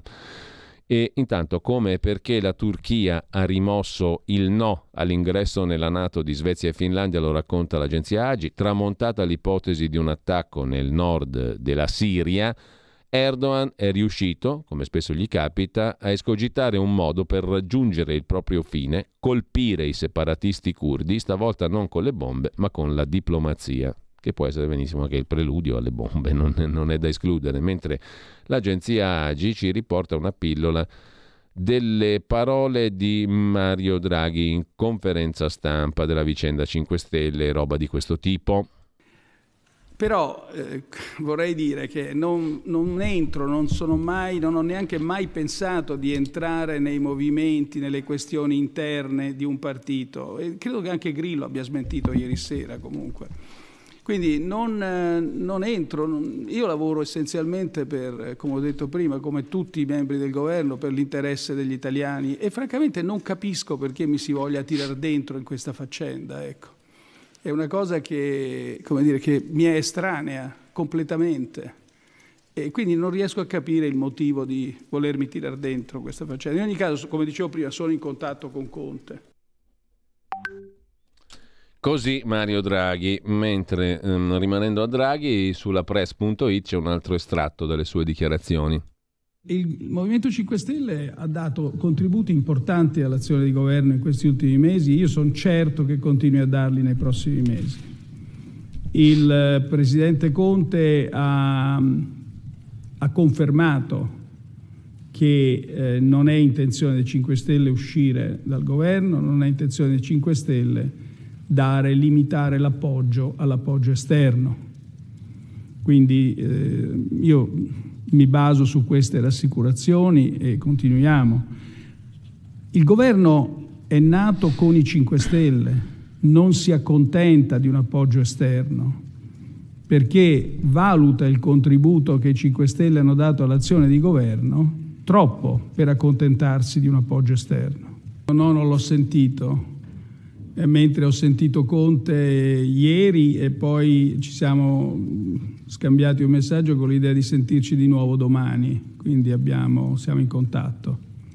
Dunque io non ho mai fatto queste dichiarazioni. E comunque mi dicono che ci sarebbero dei riscontri oggettivi, come sono stati definiti. Beh, vediamoli, li aspetto. Però eh, vorrei dire che non, non, entro, non mai, non ho neanche mai pensato di entrare nei movimenti, nelle questioni interne di un partito. E credo che anche Grillo abbia smentito ieri sera.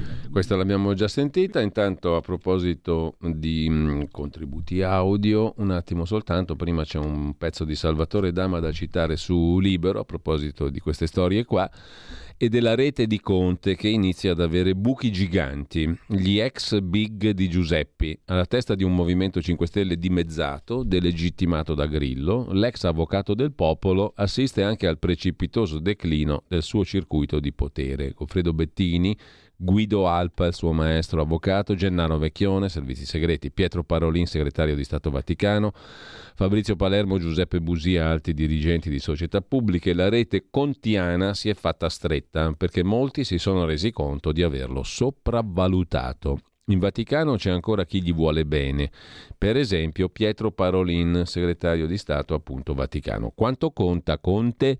La valutazione della rete di relazioni del leader grillino rischia di essere impietosa oggigiorno, scrive il quotidiano Libero. Sentiamo anche Enrico Letta sullo Ius Scole dall'agenzia Agi Italia. Non è lo Ius Soli. Le barricate che hanno fatto sullo Ius Soli, se le fanno anche sullo Ius Scole, vuol dire una sola cosa. Vuol dire una sola cosa. Loro non vogliono nessun altro che non sia raccontabile come espressione di una continuità con la razza italiana che eh, di per sé è un ragionamento che noi ovviamente eh, rigettiamo e che troviamo e trovo assolutamente inaccettabile. La razza italiana, dice Enrico Letta, italiani si fa per dire, scrive Nicola Pedrazzi sul foglio di oggi, pagina 5 dell'inserto. Bologna si inventa uno ius soli onorario per i bambini stranieri, cittadinanza onoraria. Anche in un comune, icona della buona amministrazione, lo spettacolo. I tweet si stanno mangiando la realtà, paradossi che il Partito Democratico non vede, scrive Pedrazzi sul foglio di oggi, 27 giugno, il Consiglio Comunale di Bologna ha approvato una delibera che modifica lo statuto cittadino in due punti. Il primo problema dei politici contemporanei è il posizionamento nel flusso infinito della comunicazione, del bla bla bla.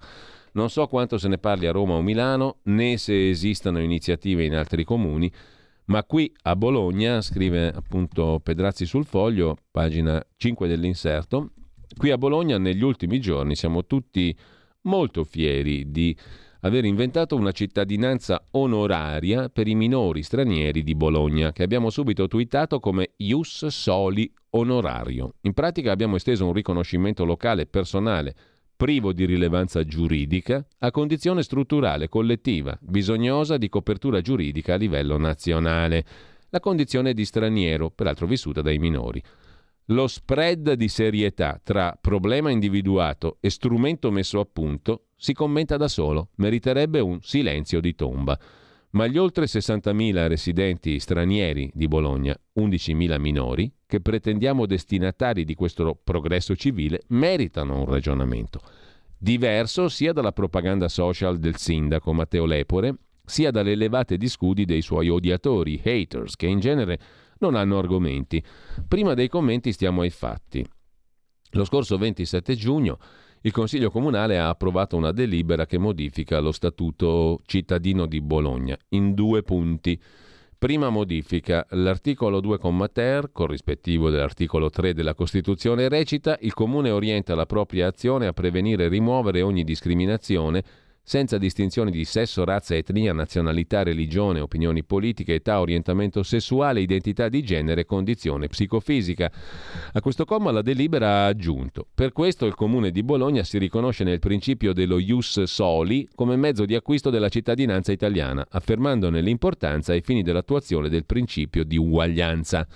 Seconda modifica, dopo l'articolo 3 tutela dei diritti è stato aggiunto il 3 bis, che istituisce lo ius soli onorario con queste parole. È istituita la cittadinanza onoraria del Comune di Bologna per tutti i minori stranieri residenti a Bologna, nati in Italia da genitori stranieri regolarmente soggiornanti o nati all'estero, ma che abbiano completato almeno un ciclo scolastico o un percorso di formazione professionale in istituti appartenenti al sistema educativo di istruzione e formazione italiano come speciale forma di riconoscimento del loro ruolo di coesione tra popoli e culture diversi e per affermare pienamente le libertà fondamentali delle persone. Hanno votato queste modifiche, scrive il foglio, tutti i 26 consiglieri di maggioranza, 8 hanno votato contro Fratelli d'Italia, Lega Salvini Premier, 3 si sono astenuti, Forza Italia e Bologna ci piace.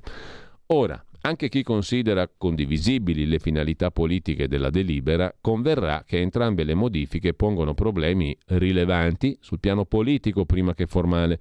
Limitatamente al primo emendamento non si capisce perché un comune dovrebbe pronunciarsi per statuto a favore o contro riforme di competenza nazionale su cui nessun comune ha poteri e che peraltro sono al vaglio del Parlamento.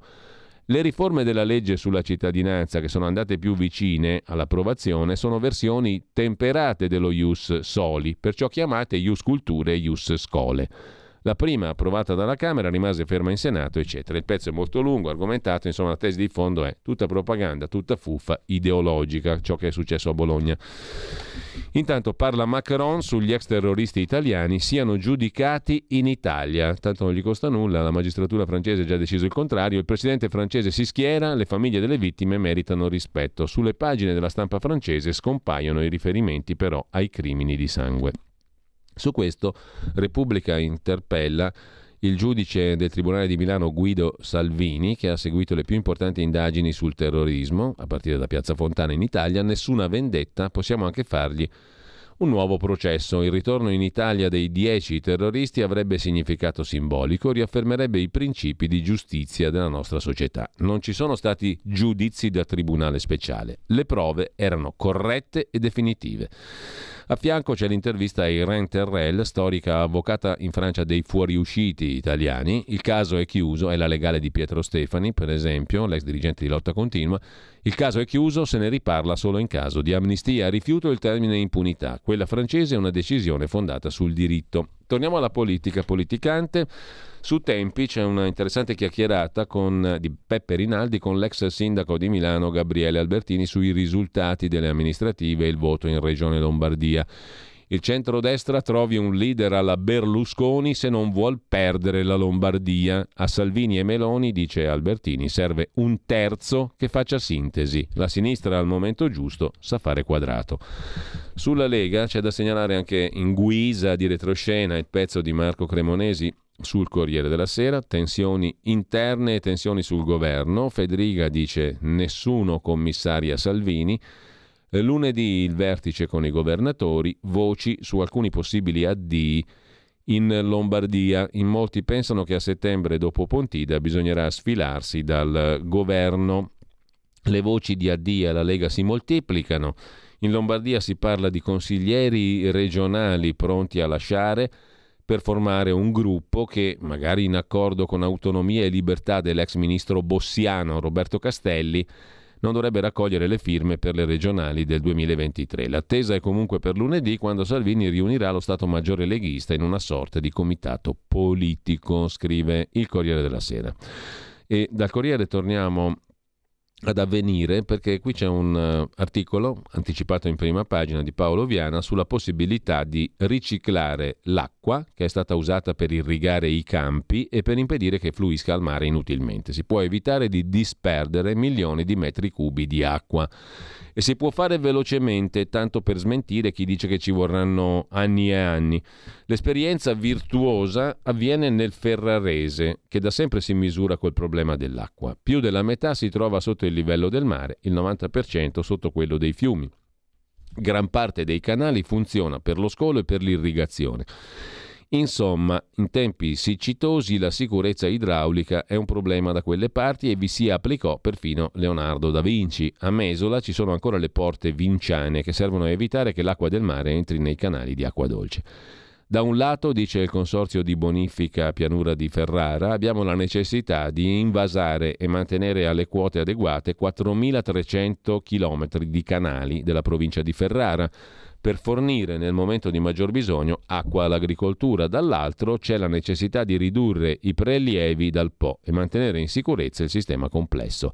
Il presidente del consorzio bonifica Pianura di Ferrara, Stefano Calderoni, è un agricoltore, sa quanto costa l'acqua e quanto costa l'energia elettrica che serve per sollevarla. Ogni anno paga bollette milionarie poiché per governare le acque a questa altitudine servono 200 idrovore che aspirano e sollevano le acque da canalizzare. L'iniziativa ferrarese consiste in questo, cioè prendere l'acqua dalla rete irrigua dopo l'irrigazione dei campi all'altezza di Comacchio, sollevarla e attraverso il canale circondariale che è lungo una cinquantina di chilometri riportarla all'inizio del percorso di caduta nel Mezzano, dove viene utilizzata per dissetare pomodori e cereali.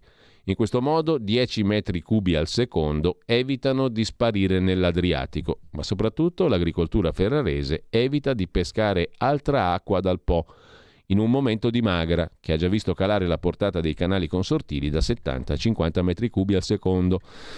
Questa è la soluzione per riciclare l'acqua del Po. A Ferrara a Torino invece parte il Centro per l'intelligenza artificiale, ma ai vertici, scrive la stampa, non c'è nessun torinese. Dopo un lungo stallo il governo ha, nomita- ha nominato il comitato di coordinamento per il centro dedicato all'automotive e all'aerospazio. Il Centro per l'intelligenza artificiale a Torino muove i suoi primi passi. Ieri il ministro dell'economia Franco dell'Università Messa dello Sviluppo Giorgetti hanno firmato il decreto per nominare il comitato di coordinamento che dovrà predisporre lo statuto per la fondazione che si occuperà di dare il via al Centro Italiano Ricerca Automotive e Aerospazio dedicato all'intelligenza artificiale.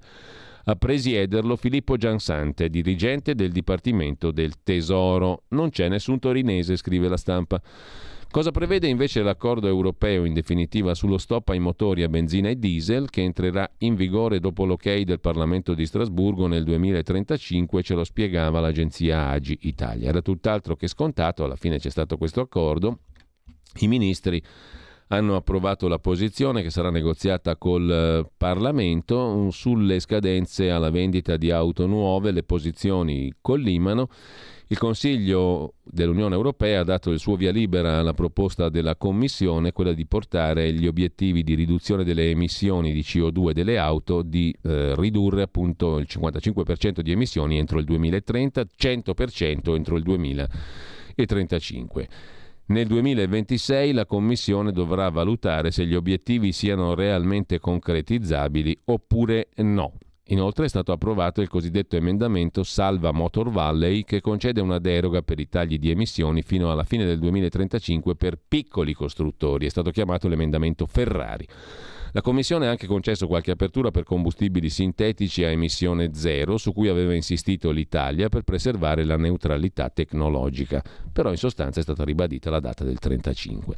Una cosa curiosa racconta invece l'Agi di oggi a proposito di Argentina, un paese eternamente in difficoltà economico-finanziarie, una corsa in questo periodo senza freni è quella del cosiddetto dollaro blu. La valuta statunitense nel mercato parallelo blu, appunto, è scambiata a 239 pesos al terzo rialzo giornaliero consecutivo ed è stata venduta a 242 in alcune province. Dollari, cambio di dollari. Le voci dei cambiadollari non ufficiali accompagnano il ritmo della vita metropolitana di Buenos Aires, totalmente illegali ma totalmente tollerati. I piccoli alberi dei cambiavalute offrono il tasso di strada al doppio del tasso ufficiale. Insomma, siamo ancora in pieno caos. Intanto per quanto riguarda le nozze tra donne in Italia, non solo le due famose Paola Turci e Francesca Pascale, in Italia sono la metà di quelle tra uomini, scrive Oggi il Corriere della Sera, 15.300 le unioni civili celebrate in Italia dal 5 giugno 2016, quando è stata approvata la legge, al settembre del 21. La metà di quelle tra uomini sono tra donne. I numeri dell'entrata in vigore della legge Cirinna, la scelta più rara fra i gay di non fare coming out. Di nozze come quelle che saranno celebrate domani tra Paola Turci e Francesca Pascale, in Italia non ce ne sono state mai, non solo perché sono le donne finora più conosciute a unirsi, ma anche perché finora neanche si sapeva ufficialmente fossero una coppia, a differenza di come è andata per altri volti notissimi, uomini, che prima di stringere unioni e nozze hanno fatto coming out. Tiziano Ferro si è sposato in America e più di recente il giornalista televisivo Alberto Matano. Quella di mantenere riservatezza e non fare coming out è una sacrosanta libertà, ma l'unione tra Turci e Pascale segna uno spartiacque. Finora rivendicare il diritto alla privacy per le donne significava scegliere di non mostrarsi, cioè nascondere il fatto di stare con una donna. Il rito che domani unirà Turci e Pascale è invece pubblico, dice al resto della società siamo una coppia, è il senso del matrimonio. La loro unione è la manifestazione dei tempi ormai cambiati. Rivendica il diritto a non dover spiegare né giustificare chi si è, senza però cedere di fronte all'omofobia e alla paura che hanno spinto molte coppie a rimanere nell'ombra. Questo è l'articolone del Corriere della Sera per dire che oltre il 60% delle unioni civili che sono state celebrate in Italia riguardano coppie di uomini, 15.000 sono state celebrate dal 2016. Tra poco ci risentiamo, intanto andiamo al qui Parlamento di oggi e poi al filo diretto fino alle 10.30. Ah, tra pochissimo dunque, tra non molto insomma. Qui Parlamento. Chiesto intervenire l'onorevole Zennaro, ne ha facoltà. Grazie Presidente. Ebbene, eh, sono eh, le ore 23 eh, di fine giugno e ci occupiamo di riforma della cittadinanza italiana. Vede Presidente, mi viene in mente la fotografia di circa due anni fa.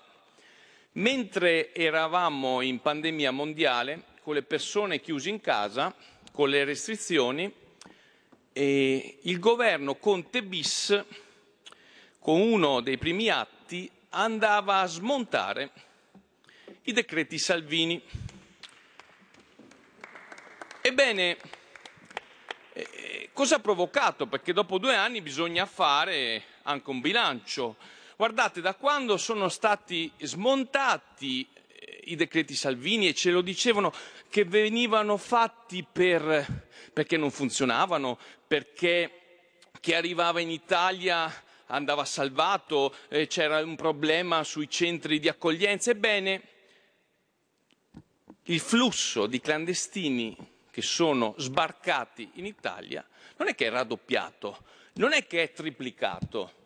A fine anno, se le cose andranno così, i flussi rispetto a quando era Salvini ministro degli interni saranno otto volte superiori.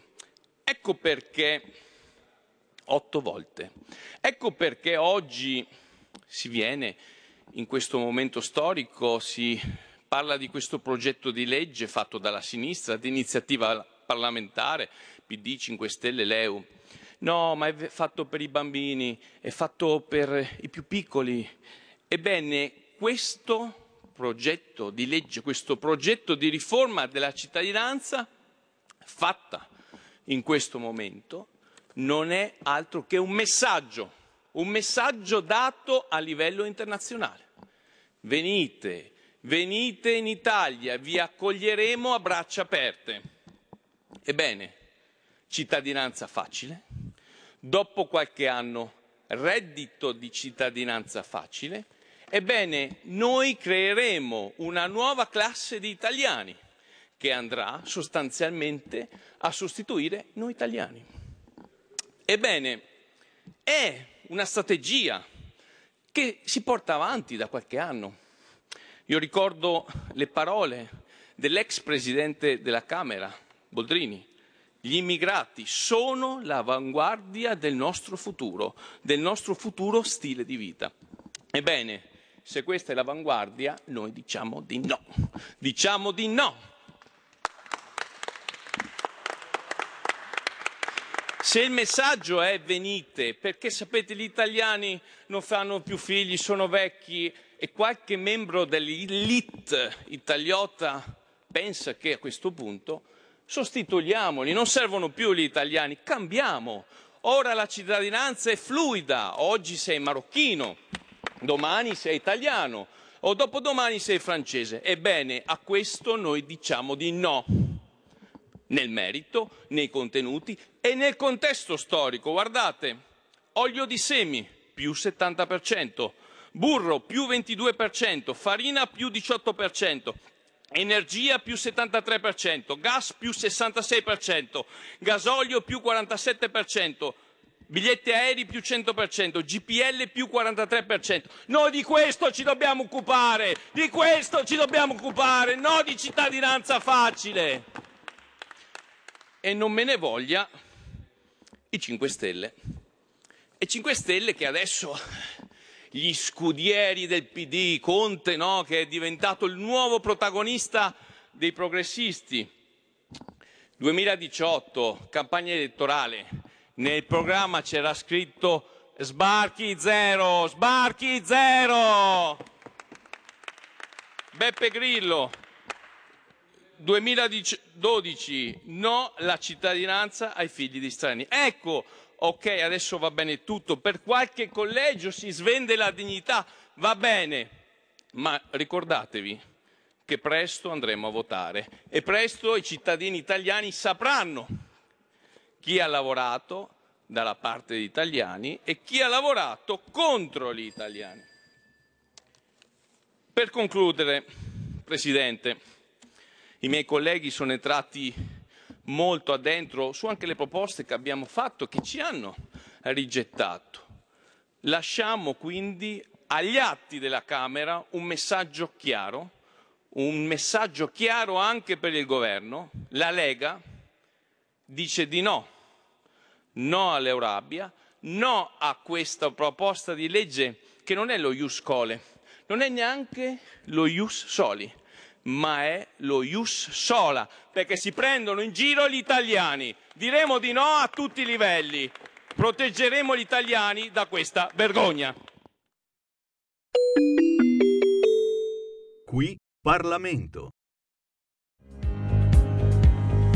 Avete ascoltato la rassegna stampa.